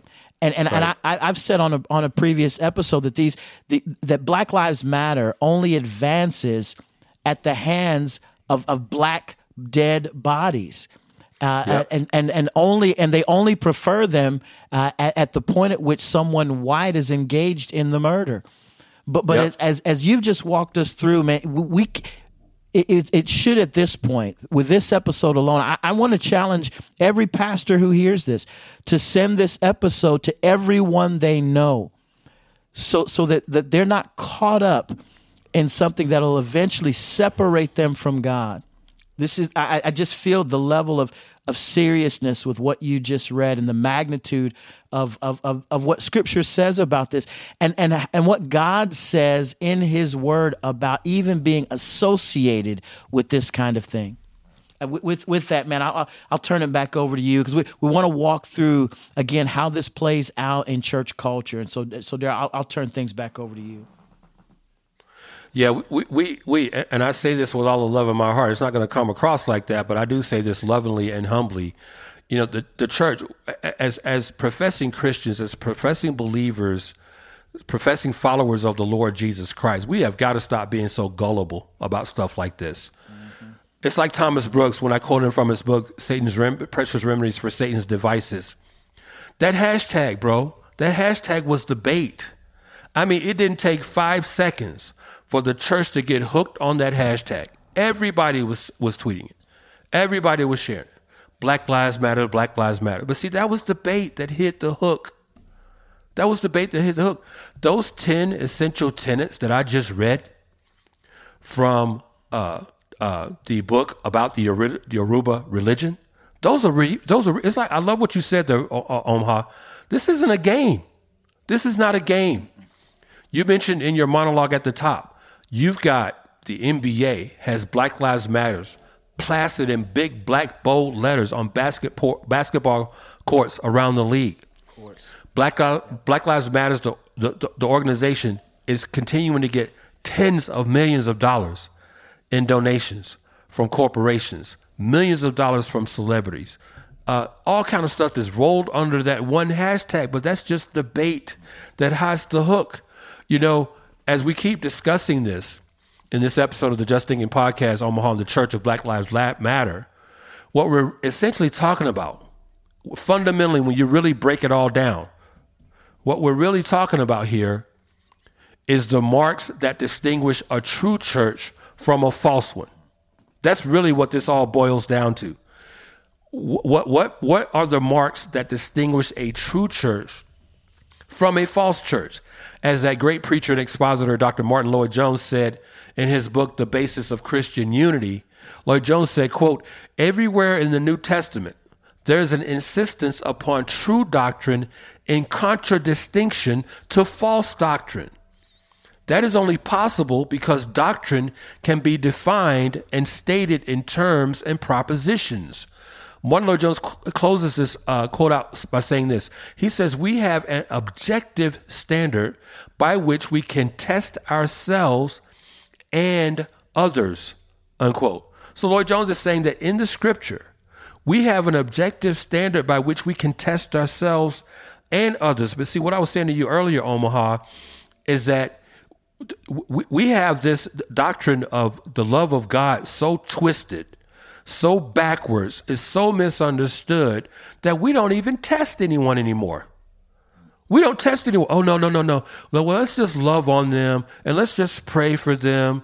Okay, right, right, right, right. So you're telling me, with all that the New Testament says about false teachers and how the church and believers is supposed to deal with false teachers and supposed to deal with false doctrine, we want to just rip that out out of the Bible. We should just rip all that out and just love on them and pray for them. No, Lloyd-Jones is saying we have an objective standard by which we can test ourselves and others. All right. So, again, what we're talking about here is how do we distinguish a true church from a false church? How do we distinguish the truth from error? Okay. Now, with those words from Lloyd-Jones in mind, okay, I want to quote several other stalwarts of the faith. And I want to start by quoting J.C. Ryle from his book Holiness. Okay, so we're talking about what distinguishes a true church from a false church. And Black Lives Matter is a church. It is a church. Because why? Because Black Lives Matter is a religion. Okay, it's not, it's not just a hashtag. It's a religion, folks. Listen to what J.C. Ryle says in his book Holiness. I'm quoting here. Quote, the church is made up of all true believers in the Lord Jesus Christ of all who are really holy and converted people. It comprehends all who have repented of sin and fled to Christ by faith and been made new creatures in him. It comprises all God's elect, all who have been who have received God's grace, all who have been washed in Christ's blood, all who have been clothed in Christ's righteousness, all who have been born again and sanctified by Christ's Spirit, all such of every name and, and every nation and people and tongue compose the church. This is the body of Christ. This is the flock of Christ. This is the bride. This is the Lamb's wife. This is, quote, the Holy Catholic and Apostolic Church, unquote, of the Apostles' Creed and the Nicene Creed. This is, quote, the blessed company of all faithful people, unquote. This is the church on the rock, unquote. That was J.C. Ryle from his book, Holiness. Theologian Louis Berkhof, in his systematic theology, defined the church this way, quote, the church consists of those who are partakers of Christ and of the blessings of salvation that are in him. The Reformed conception is that Christ, by the operation of the Holy Spirit, unites men with himself, endows them with true faith, and thus constitutes the church as his body. Unquote. That was Louis Berkhof in his systematic theology. John Frame, Dr. John Frame, in his systematic theology in writing about the church, says this quote, What is the church? essentially the church is the people of God in all ages. Notice that the church is, is people. Notice that the church is people, not buildings. Although it is right that the people have buildings in which to meet, the church is not, however, just any people. It is the people who are in covenant with God through faith in Jesus Christ. Unquote. In his book, Truths We Confess, a systematic exposition of the Westminster Confession of Faith, the late Dr. R.C. Sproul writes the following about the church. Quote, the word church derives ultimately from the Greek word kurios, which means Lord, the title given to Jesus. The church then, etymologically, consists of, quote, those who belong to the Lord, unquote. The people of God are those who have been purchased by Christ and are owned by Him. The Greek word ecclesia, from which we get the word ecclesiastical, is commonly translated church and means literally those who are called out from the world, re- referring specifically to the elect, unquote. That was R.C. Sproul from his book, Truths We Confess a systematic exposition of the Westminster, Westminster Confession of Faith. The 19th century Baptist preacher Charles Spurgeon said this quote, A church may have a very short muster roll, and yet it may be very dear to God, who thinks more of quality than of quantity, more of obedience than of numbers. Unquote. Spurgeon also said this quote, the church is not formed to be a social club to produce society for itself, nor is it to be a political association to be a power in politics, nor even to be a religious confederacy promoting its own opinions. The church is a body created of the Lord to answer his own ends and purposes, and it exists for nothing else. Unquote. Now, I believe those words from Ryle, Berkhof, Frame, Sproul, and Spurgeon are crucial for us as Christians to understand and take to heart today because Black Lives Matter is a spiritually dark and demonic organization from which the church, which is to say, true believers in Jesus Christ, must distance themselves, with the exception, of course, of praying that those who have embraced that organization and its worldview would have the veil of spiritual darkness removed from their hearts and minds through the preaching and power of the gospel. It's like the Apostle Paul says in 2 Corinthians 3:16. But whenever a person turns to the Lord, the veil is taken away. All right? So we want to pray for them that that veil of darkness over their minds and hearts is taken away by God's grace. Nevertheless, there still are those within the church who, instead of distancing themselves from Black Lives Matter, have encouraged believers to attach themselves to Black Lives Matter through a bit of verbal sleight of hand. Okay, a little verbal sleight of hand going on. That is, they do this by suggesting, on the one hand, that you can endorse the idea that Black Lives Matter without endorsing the organization Black Lives Matter. For example, J.D. Greear, the president of your beloved Southern Baptist Convention, Omaha, in an online speech he gave in June of this year, urged Southern Baptists to, quote, say Black Lives Matter, unquote. Now, in an article dated June 10, 2020, on the website BaptistStandard.com, J.D. Greear is quoted as saying this quote, We realize that, especially in a moment like this one, we need our brothers and sisters of color. We know that many in our country, particularly our brothers and sisters of color right now, are hurting. Southern Baptists, we need to clearly say it. As a gospel issue, Black Lives Matter. Of course, Black Lives Matter. Our black brothers and sisters are made in the image of God. Unquote. That was J.D. Greear, as quoted in an article on the BaptistStandard.com website. Now, the article goes on to say that, quote, while he, that is Greear, used the phrase Black Lives Matter, which has become a widespread motto of civil rights since the shooting death of Trayvon Martin in Florida eight years ago, Greear noted in his speech that he is not aligned with Black Lives Matter, the organization founded in 2013. Unquote. Now, though I will give credit to J.D. Greear for framing his assertion that, quote, Black Lives Matter, unquote, within the context of Genesis 127, that black people, as are all human beings, are created in the image of God. I must call him to task for attempting to separate himself from Black Lives Matter as an organization. Now, I say that for two reasons. One, the only reason anyone is even saying the words Black Lives Matter is because of the organization Black Lives Matter. Okay, to, so to suggest that you can say and that you can embrace the phrase Black Lives Matter while disassociating yourselves from the organization that originated that phrase is to be woefully naive. Okay, reason number two.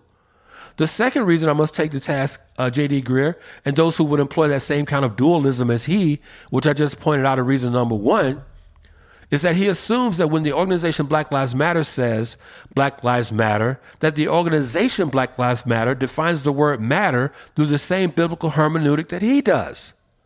Now, needless to say, they do not. They do not mean matter in the same biblical hermeneutic as you, J.D. Greear. Listen, when the organization Black Lives Matter says Black Lives Matter, they don't mean that in the context of the universal concept of the imago dei as is established in scripture in Genesis 1:27 and again in Genesis 5:1. In fact, you can peruse the entire Black Lives Matter website. I mean that literally. You can peruse the entire website at blacklivesmatters.com and you will not find a single Bible verse not one. Nor will you find a single reference to scripture at all. Not one.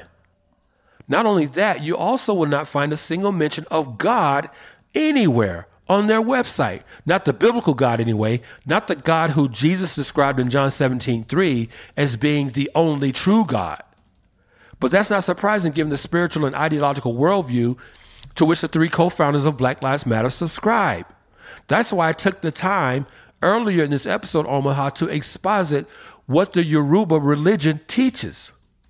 The Yoruba religion, which Patrice, Patrisse Cullors, Opal Tometi, and uh, uh, Alicia Garza all subscribe to. Okay, now our problem here, Omaha, is that as Christians, we're so concerned with what the world thinks about us that we tend to, to so easily latch on to such worldly fads as a Black Lives Matter hashtag that we don't think to apply the requisite and preparatory levels of spiritual discernment so as to determine if what appears on the surface to be a laudable and commendable message is actually biblical or not. And now what's happening is that because we've been so easily sucked into supporting the Black Lives Matter hashtag, other hashtags have arisen, and now we're debating amongst ourselves which of those hashtags we should be supporting or not supporting. There's hashtag Black Lives Matters, hashtag Blue Lives Matter, hashtag White Lives Matter, hashtag All Lives Matter. You know, all those hashtags, Omaha, remind me of one of my favorite cartoons. It's the one where you may have seen this one growing up. It's the one where Bugs Bunny and Daffy Duck are trying to trap each other into saying which hunting season it is, right? Daffy Duck would say, It's rabbit season. And Buzz, Bugs Bunny would reply, It's duck season. And back and forth they would go, Rabbit season, duck season, rabbit season, duck season, each one trying to get Elmer Fudd, who was the hunter in the cartoon, to shoot the other one. You remember that cartoon Omaha? That, but that's what all these hashtags remind me of. Absolutely, It reminds me of Bugs Bunny and Daffy Duck going into the rabbit season, duck season, rabbit season, duck season. You know, but but but here we are again. We we we've taken the bait and being t- while being totally oblivious to the hook. Thoughts, man? Uh, man, there's so much good stuff in what uh, you shared. Kind of going back to the proper definitions of uh, of, of what is a church, um, what what is the true church, uh, and and what is it made up of, and how and how can we define a true church from a false church? And so we, I mean, you looked at a number of different people from Sproul to to Spurgeon. You looked at R.C. Uh, rather J.C. Ryle. You looked at Louis Berkhof and walked through what how how they defined a church. And and again, I I, I want to encourage our, our listeners to go back through and, and, and take a listen and take some notes and kind of walk through that. I- I also I, I want to take to task what J.D. Greear said uh, from a from a different perspective. I thought I thought in this instance that you you were kind uh, in in offering um, just some just some benefit of the doubt with with regard to to the fact that he used the he separated himself. He attempted to separate himself. Uh, from the Black Lives Matter movement by saying Black Lives Black Lives Matter, Right. the the and and so that that was a good thing.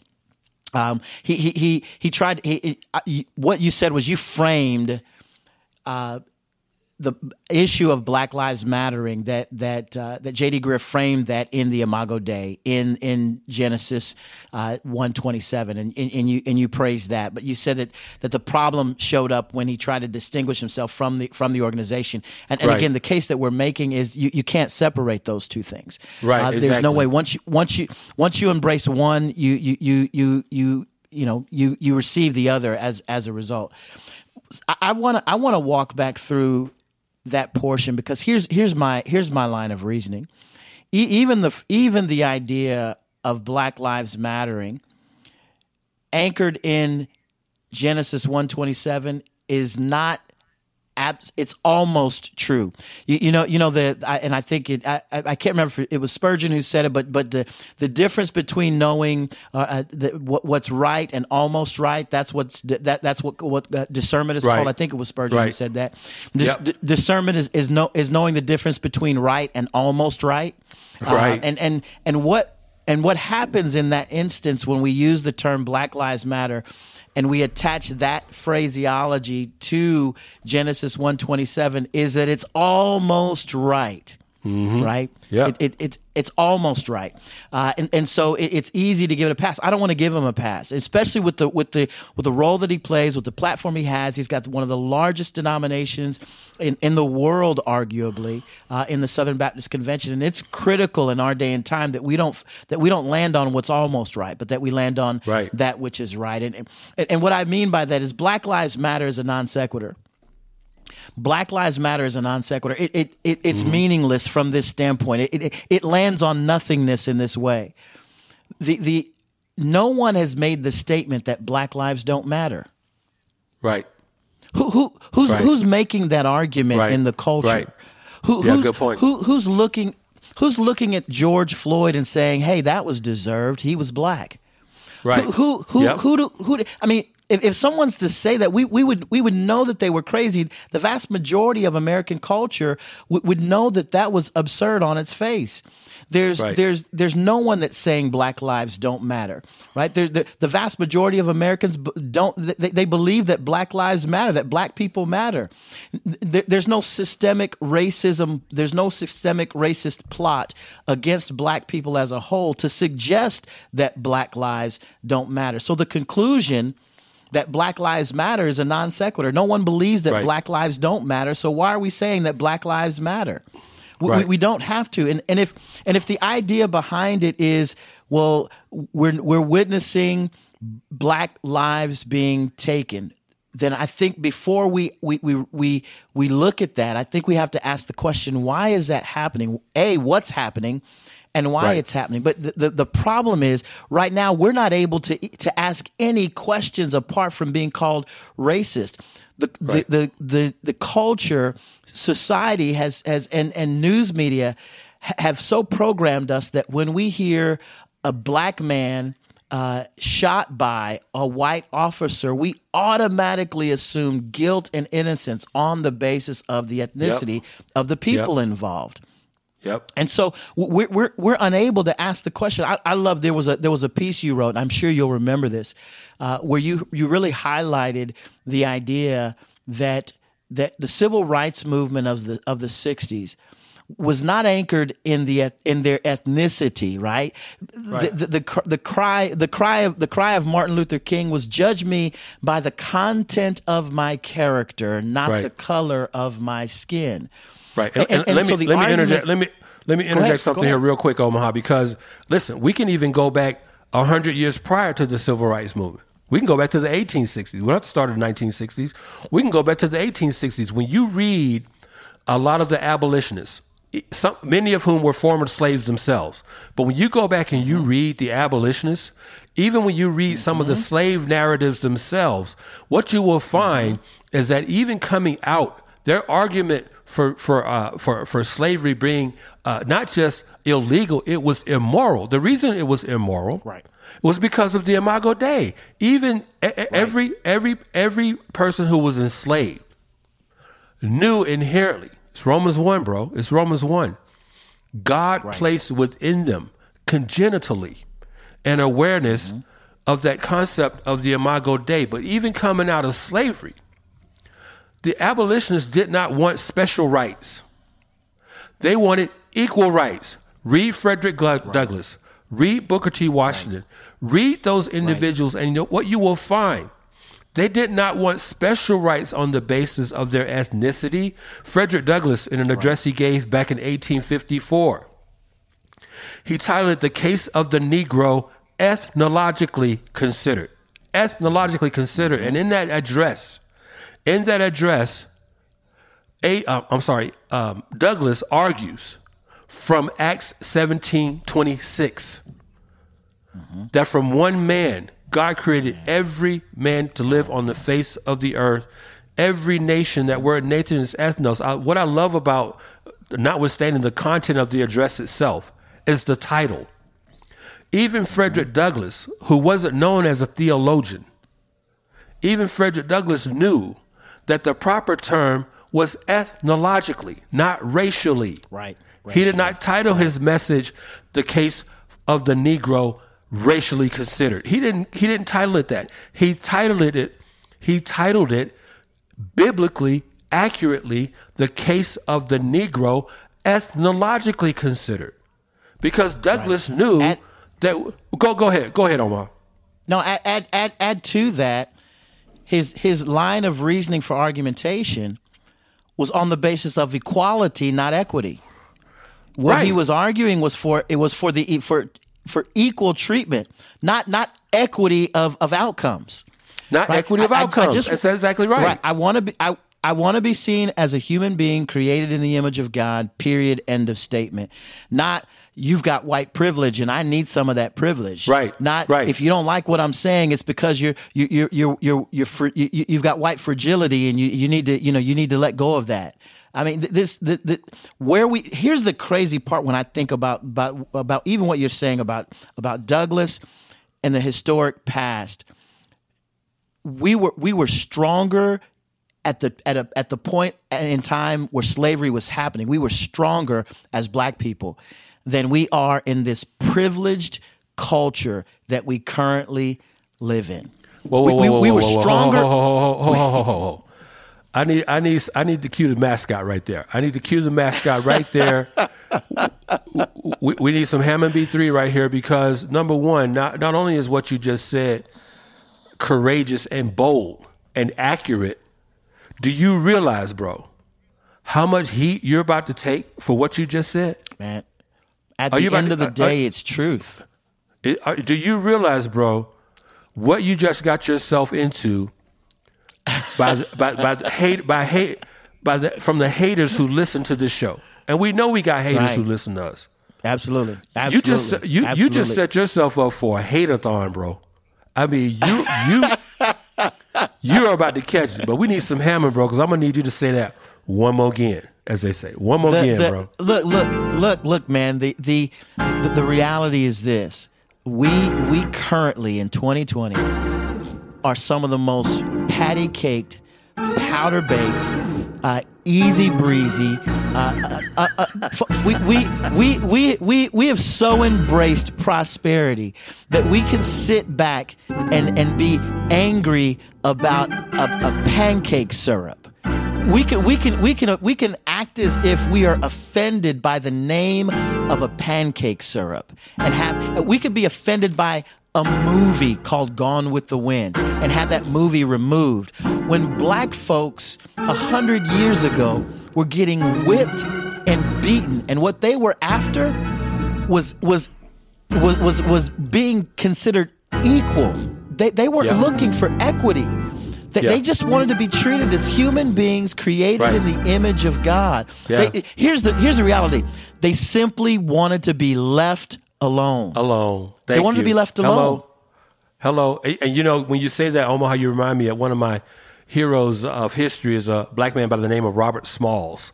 Um, many of our listeners, I don't know, may or may not be familiar with who Robert Smalls was, but Robert Smalls was born a slave, and as he as he grew older, um, he was um uh, manumitted into the service of the Confederate Army in the South. But uh, Robert Smalls is famous for uh, basically uh, uh, kind of uh, uh, sort of so, uh, um, I, I want to say sort of uh, uh, covertly commandeering a Confederate uh, naval vessel.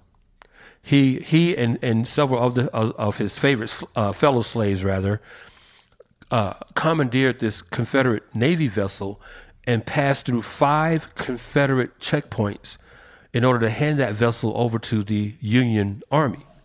Well, after the Civil War, um, Robert Smalls uh, went on to serve in the legislature. I believe it was in uh, South Carolina.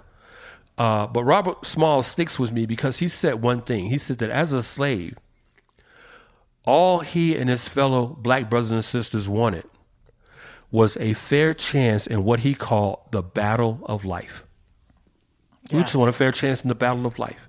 That's all we want. So when I say uh, the abolitionists didn't want uh, special rights, they wanted equal rights. They wanted to just be treated in the same, in, in the sense of the Imago Dei of Genesis one twenty seven, knowing that just like white people, they as black people were created in the image of God. Leave me alone. Give me my freedom so that I can either succeed or fail on my own.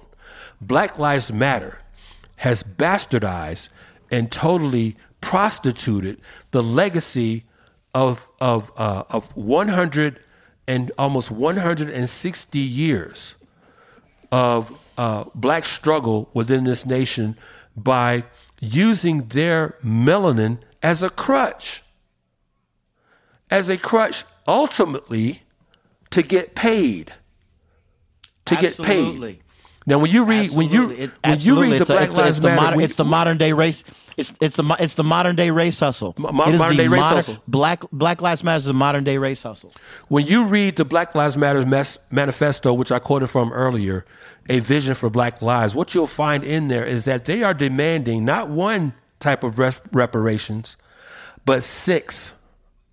They have six different types of rep- reparations that they're de- that they're demanding. Five of those six are in the form of cash, monetary payouts. One of the six is legislative. Okay? They're demanding six different types of reparations. Okay? And I'm telling you, people like Robert Smalls, Frederick Douglass, Booker T. Washington, Mary Ann Shadd Cary, all of these uh, men and women abolitionists who sacrificed at the risk of their lives Lies, would be absolutely, ashamed. They would be ashamed and embarrassed at what Black Lives Matter is doing today under the under this uh, uh, fake pseudo uh, uh, banner of, of uh, of a hashtag Black Lives Matter. Black lives don't matter to Black Lives Matter. They couldn't care less. Absolutely. No, absolutely. We we've been saying this over and over and over again, and it's crazy, bro, because it, it's it's there's so few voices that are saying the kinds of things that we're saying, and, and you and you're right, we're catching a lot of flack for it. But at the end of the day, we, we never we never put this thing together for the purpose of of, of getting followers or of getting we, we we put it together to tell the truth and to be honest and and and to, and to hold to biblical fidelity and, and to make sure that that we share the truth of the message of the gospel of Jesus Christ. And so I I, I tee that up to say say the whole point of what we're trying to do is, is we're trying to show our listeners that Black Lives Matter is indeed a church. It is indeed it is it does indeed have its own religion. It does indeed have its have have its own uh, uh, ecclesiology, right? It, it, its own yep. orthodoxy, its its own hamartiology, its own soteriology. Uh, Darrell explained its own eschatology, and so we want to continue to unpack that. Darrell, as I as I as I tip the hat back to you, man, what do you got for us? Yeah, and you know, you know, Omaha, it doesn't take much to it doesn't take much to make a church. Okay? It doesn't take much to make a church. A church can be one person. A, a congregation can be a congregation of one person. Now, what makes a church is not numbers. Okay? What makes a church, for better or worse, is believers. That's what makes a church. Believers. You don't need a 501c3 designation from the IRS to have a church. That designation only serves to provide a church the fiscal advantage of being exempt from paying taxes. No, what you need to have a church are these three things. You need a theology, you need a soteriology, and you need an eschatology. A theology, a soteriology, and an eschatology. And individuals who subscribe to them and to Black Lives Matter, Black Lives Matter has all three. Black Lives Matter has all three. They have a theology, they have a soteriology, they have an eschatology. Their theology is racism, their soteriology is Marxism, their eschatology is socialism. And they have countless followers who subscribe to all three of those. Now, one glaring example is the following passage from the book Preaching Black Lives Matter by Gayle Fisher Stewart okay? Preaching Black Lives Matter from Gayle by Gayle Fisher Stewart. In her book, Gayle Fisher Stewart says this quote, For the church to reflect Jesus, there must be a white metanoia, a white repentance, because the shame of slavery is not ours. It is the sole property of white people. Now she's wrong about that, but I'm not. I'm, I, I would digress. She says the shame right, of slavery right. is not ours, it is the sole property of white people. Uh, Gayle Fisher Stewart goes on to say this It seems we have a church that is more interested in maintaining the institution than it is in taking a chance, risking it all, as Jesus did, and changing this world into what God created it to be. Now, there's more eschatological language right there.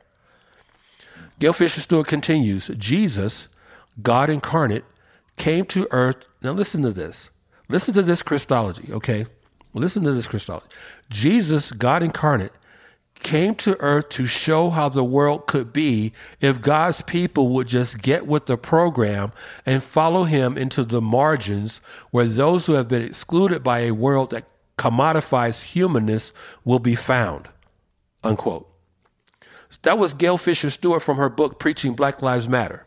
Now, what Fisher Stewart is doing here is regurgitating the same old tired narrative of James Cone and other propagators of black liberation theology under the banner of Black Lives Matter. In fact, let me quote from the late Dr. James Hal Cone himself from his book, Black Theology A Documented History, Volume 1, in which Dr. Cone defines black theology as follows quote, Black theology is a theology of black liberation it seeks to plumb the black condition in light of God's revelation in Jesus Christ so that the black community can see that the gospel is commensurate with the achievement of black humanity. Black theology is a theology of, quote, blackness, unquote. It is the affirmation of black humanity that, that emancipates black people from white racism, thus providing authentic freedom for both white and black people. It affirms the humanity of white people in that it says no to the encroachment of white oppression. Unquote. That was Dr. James, the late Dr. James Hal from his book Black Theology, A Documented History, Volume 1, and his definition of black theology. Now, a similar sentiment to Dr. Cone's is expressed by Dr. Raphael G. Warnock. Raphael G. Warnock is senior pastor at Ebenezer Baptist Church in my hometown of Atlanta. Warnock says in his book, The Divided Mind of the Black Church, Theology, Piety, and Public Witness, quote, Black theology is important both in the history of black struggle and in the larger history of Christian theological reflection.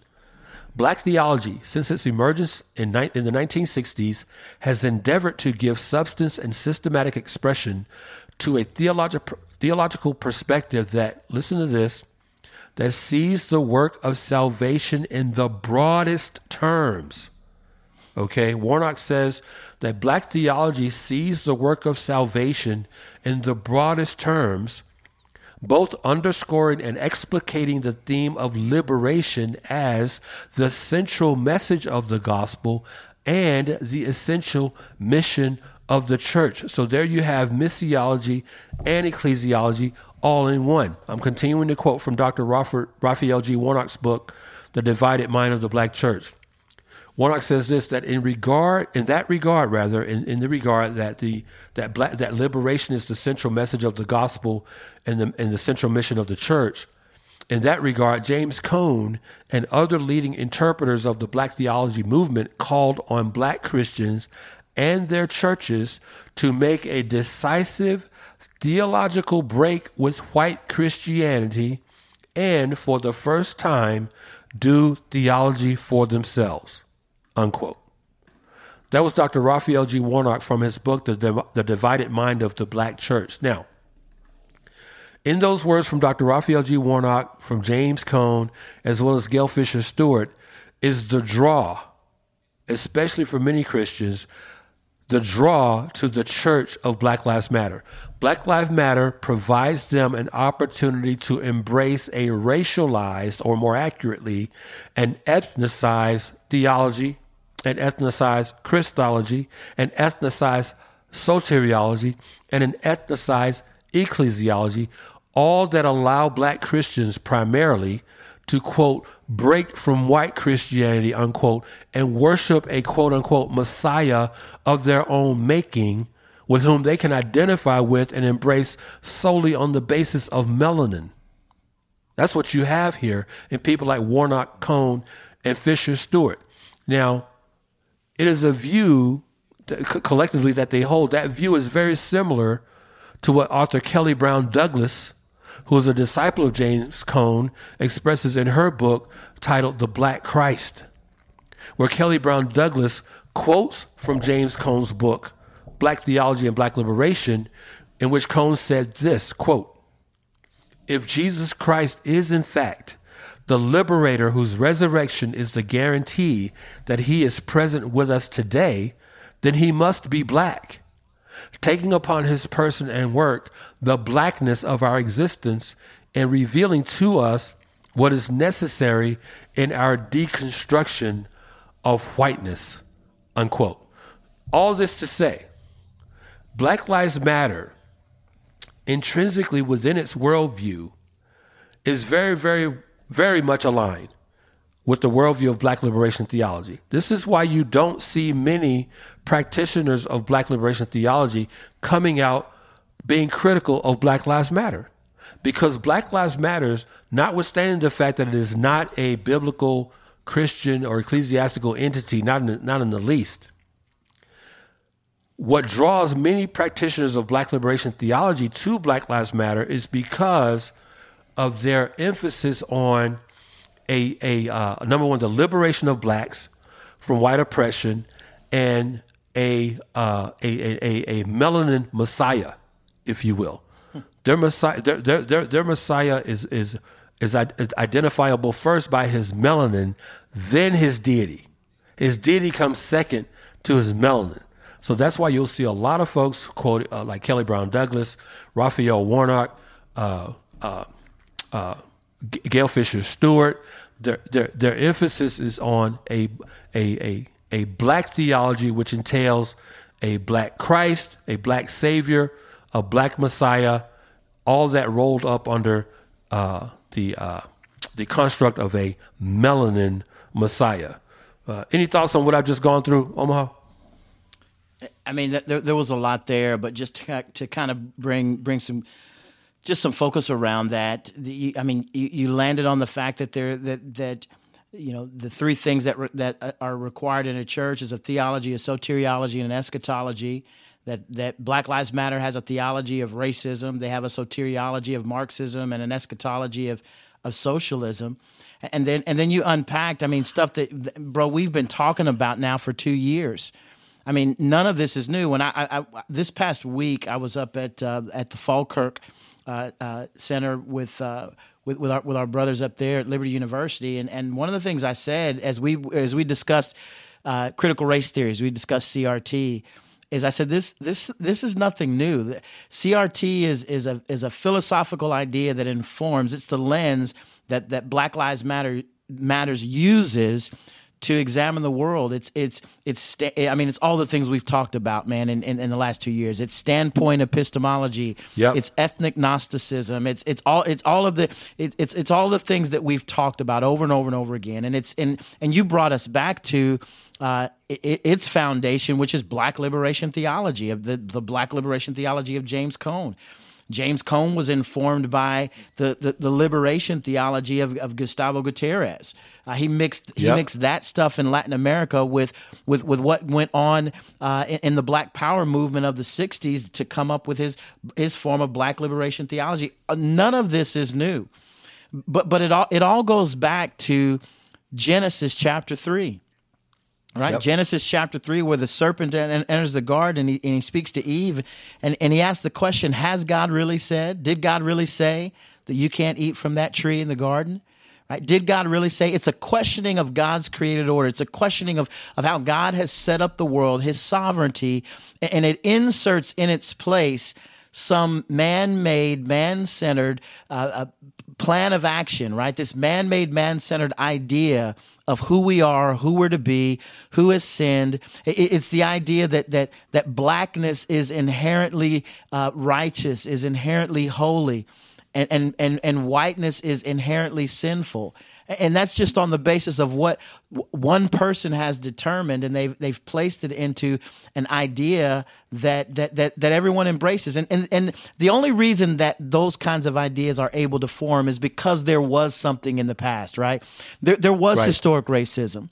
And I, I think I think what happens often Darrell is you and I get get get um, tagged with the idea that that we don't care about that or we don't think about that or we don't we, we won't we won't we're not willing to take a look at that when nothing can be further from the truth. Those who right. make that charge against us have haven't listened to episodes like slavery reparations where you open right. up with slave narrative. Right. And, and, and you walk through the background and history uh, historic racism in our country. The difference is this. Those of us who hold a biblical worldview can explain everything we're seeing and we don't have to do so through a contemporary lens. Right, great point. We we we can explain what we're seeing through the lens of God's created order that sin entered the world, that through one man sin enters the world. And that happens in Genesis chapter 3 and by Genesis chapter 4 we've already got the first murder. Right. And so we're not surprised. You and I are not surprised. Those of us who hold a biblical worldview are not surprised by what we see that is evil and wicked. Racism is evil and wicked, and, and, and so-called racism. What, what, what's being called racism, right? right? We call ethnic we call ethnic hatred and, right. and hatred of your brother ethnic hatred of your brother is akin to murder and murder is a sin and so we we connect all those dots but we explain it from a biblical worldview that right. provides crystal clarity so that when we prescribe biblical uh, uh, diagnoses we can advance the biblical cure which is the gospel of jesus christ That's an excellent point, uh, Omaha. And I really like what you said earlier when you alluded to the fact that, you know, some of our haters out there, because we don't spend our time re- resurrecting and, prosec- and re-prosecuting past sins, because we don't spend our time doing that, uh, because we got, not only do we have better things to do, number, number two, it's not our position to do that.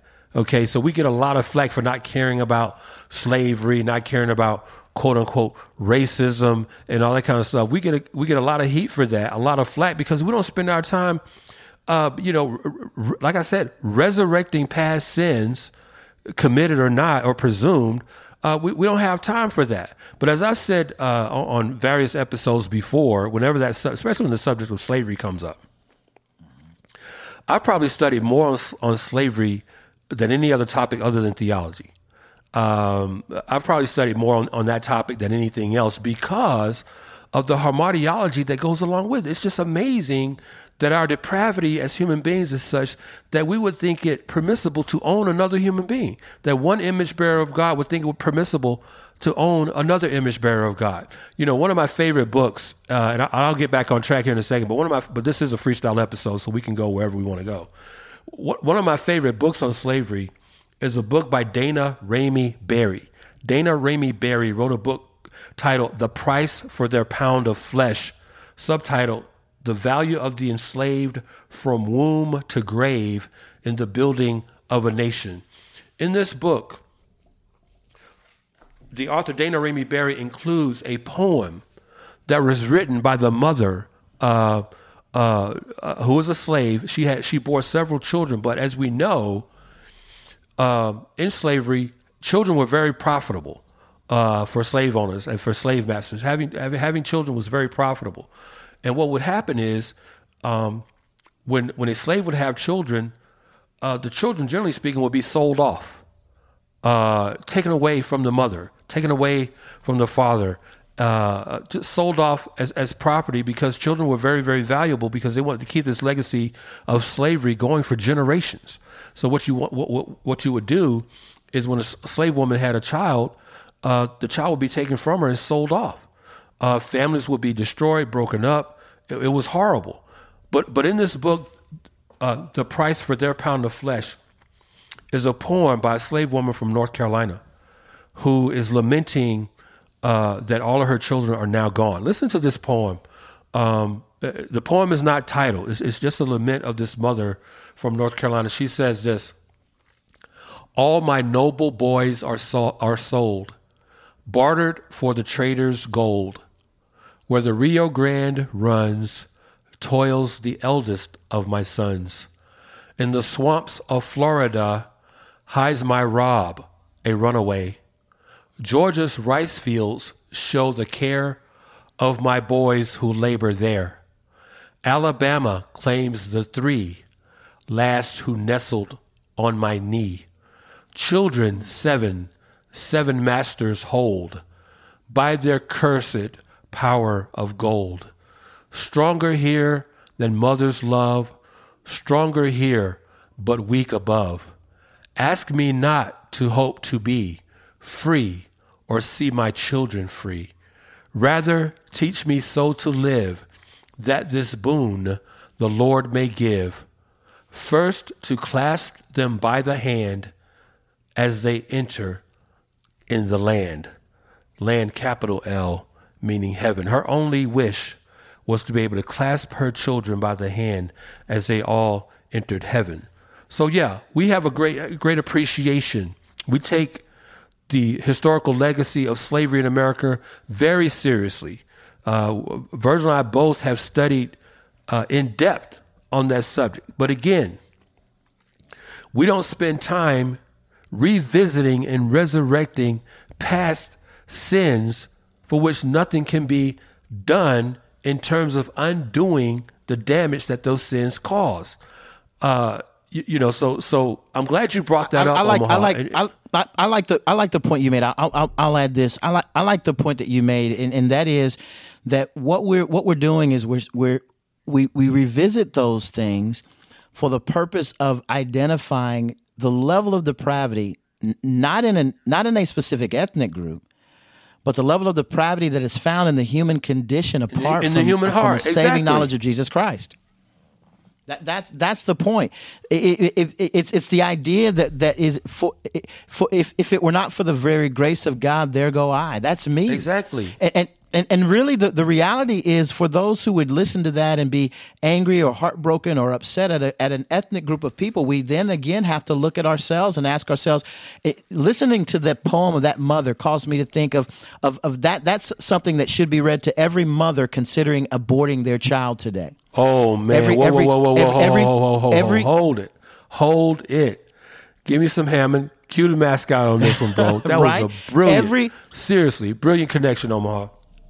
Every every woman considering an abortion, considering murdering the child in her womb, should be reading what you just read to us with regard to what that slave mother, whose child whose children were ripped from her and sold off to se- seven children to seven different masters, and she's lamenting that where where women are, are, are willing in our day out of, out of, out of the benefit of, of such great abundance in this country to think nothing of aborting child after child after child and not giving a second thought to the to that child's condition or state their, their, their, their, eternal state.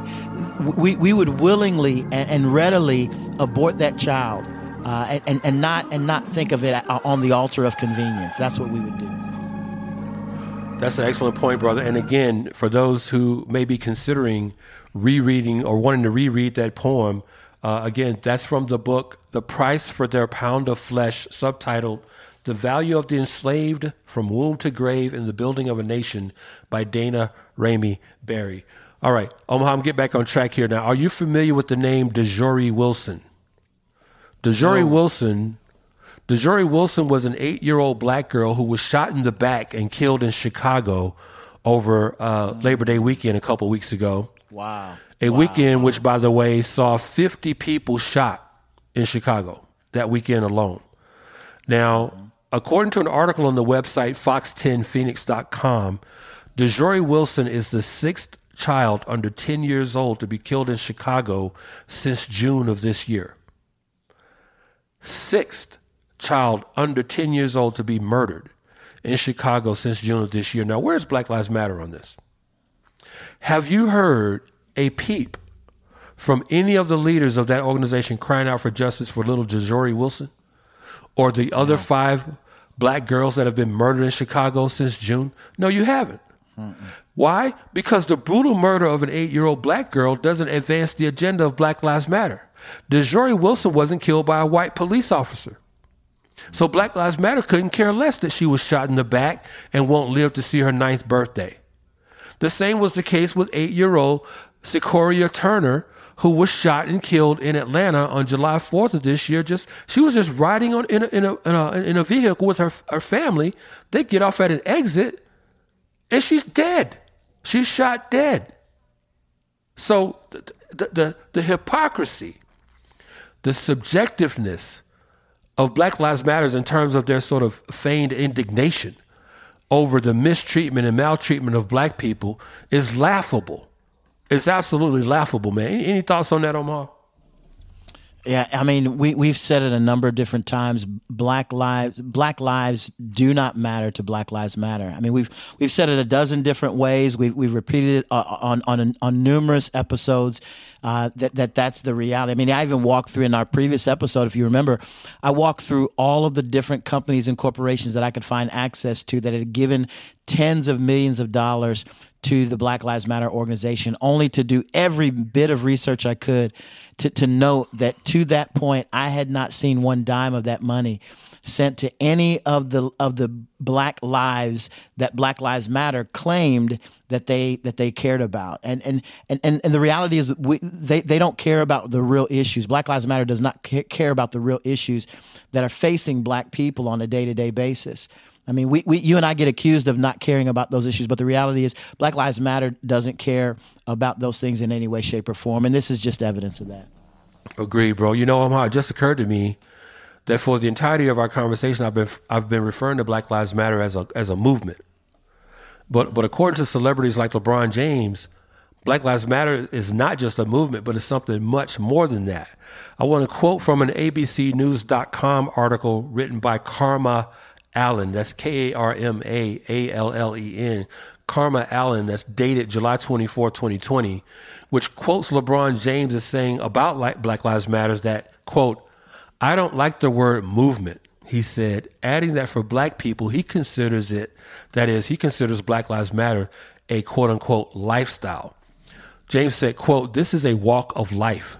When you wake up and you're black, that is what it is. It shouldn't be a movement. It should be a lifestyle. This is who we are, unquote, James said, quote, and we understand that, and we know that for one step someone else might have to take, we are we know we got to take five more steps. But also, that's what's making us strong. It makes us powerful. It makes us so unique and unified that we ha- that we have had so much hardship in our life, either from personal experiences or loved ones, or reading history. Unquote. James added. Now, I have no doubt that when LeBron James says things like, uh, quote, much hardship in our life, unquote, and talks about, quote unquote, reading history, I have no doubt that what he's alluding there uh, alluding to there is the enslavement of black people in America. Now, we, you and I sort of had a little bit of a discourse on that a few minutes ago, but just as an aside, I want to clear something up for the sake of history. Okay, just for the sake of history's sake, as it relates to the uh, history of slavery in America, and say that although slavery unarguably, okay, unarguably flourished and was most profitable in the South in America, slavery in America was first codified into law in the North, not the South. Okay? It was first codified into law. I want to emphasize that slavery in America was first codified into law in the North, not the South. 1641, this is the year. The year 1641. Massachusetts is the first colony to legalize slavery in the year 1641. In the year 1650, Connecticut legalizes slavery. Um, in the year 1663, Maryland legalizes slavery. The year 1664, New York and New Jersey both legalize slavery. The year 1700, Pennsylvania legalizes slavery. In the year 1715, Rhode Island legalizes slavery. So we're talking many, many years before the first southern state legalized slavery. Slavery had already been codified into law in the North. But when I think about people like LeBron James and others like him who whose seeming indignation over the violence black people face in America is so selective, right? And so subjective as to be inflamed only in situations where the perpetrator of such violence is white. I'm reminded of this book of the book by Booker T. Washington titled my Larger Education, which he published in 1911. I want our listeners to stay with me here on this.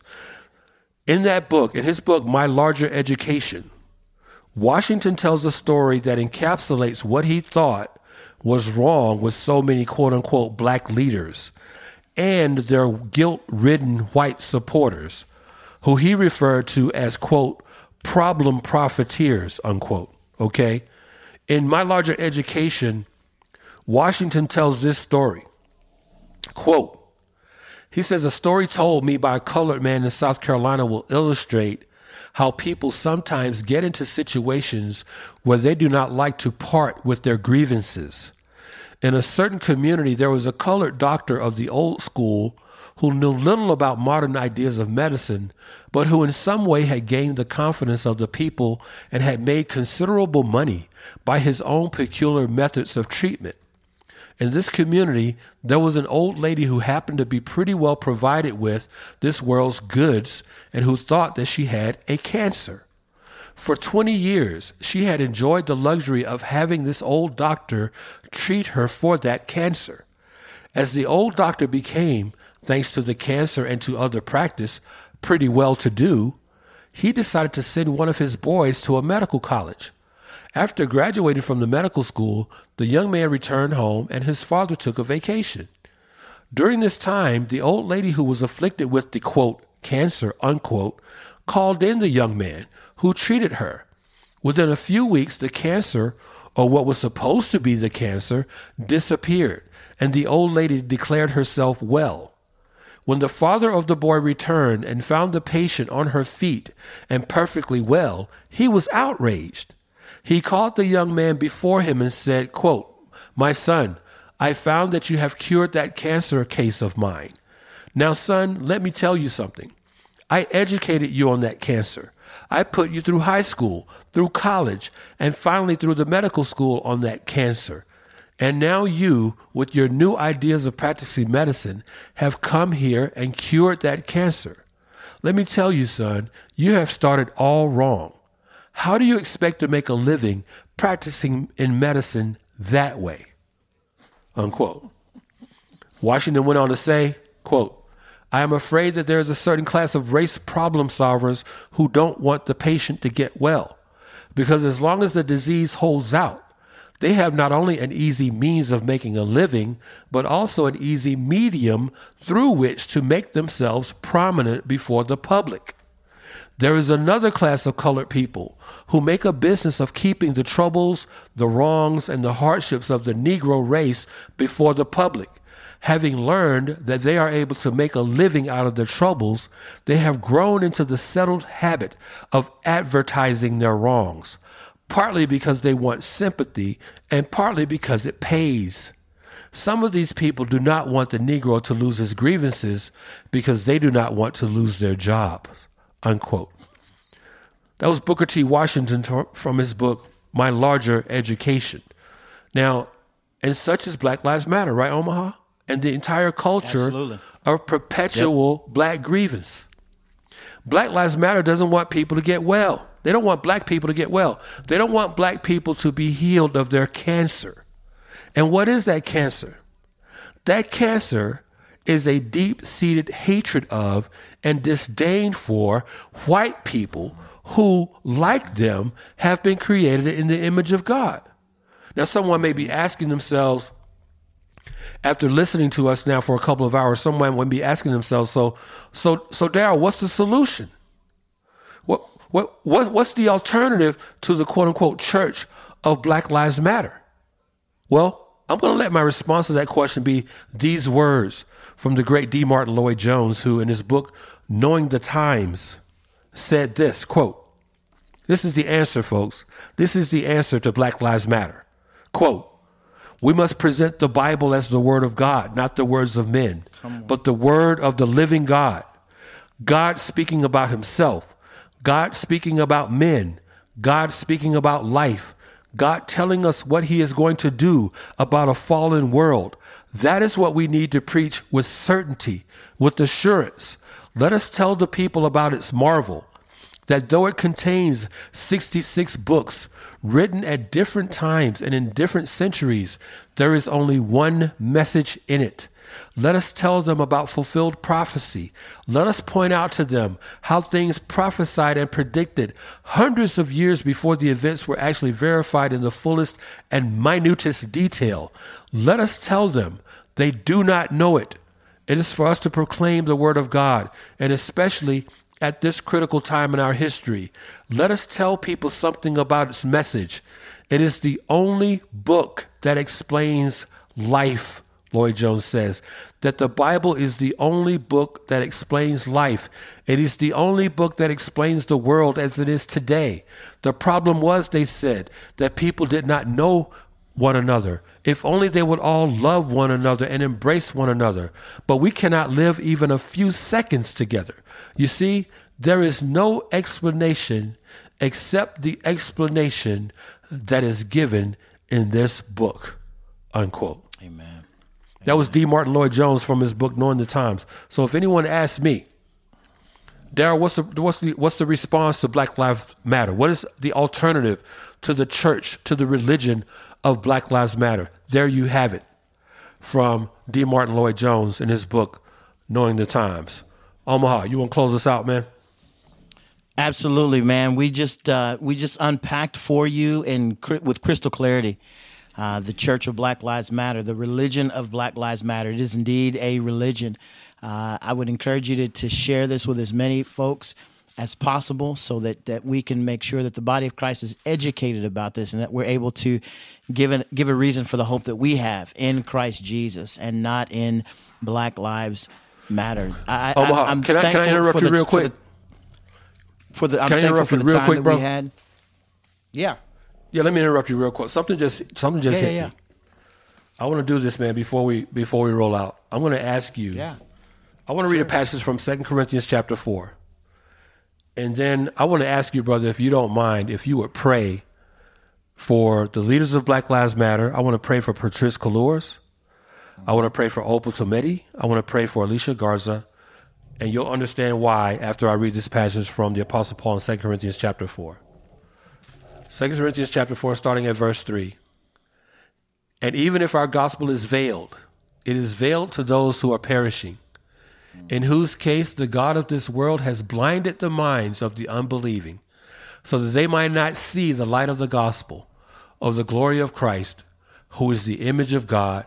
For we do not preach ourselves, but Christ Jesus as Lord, and ourselves as your bondservants for Jesus' sake.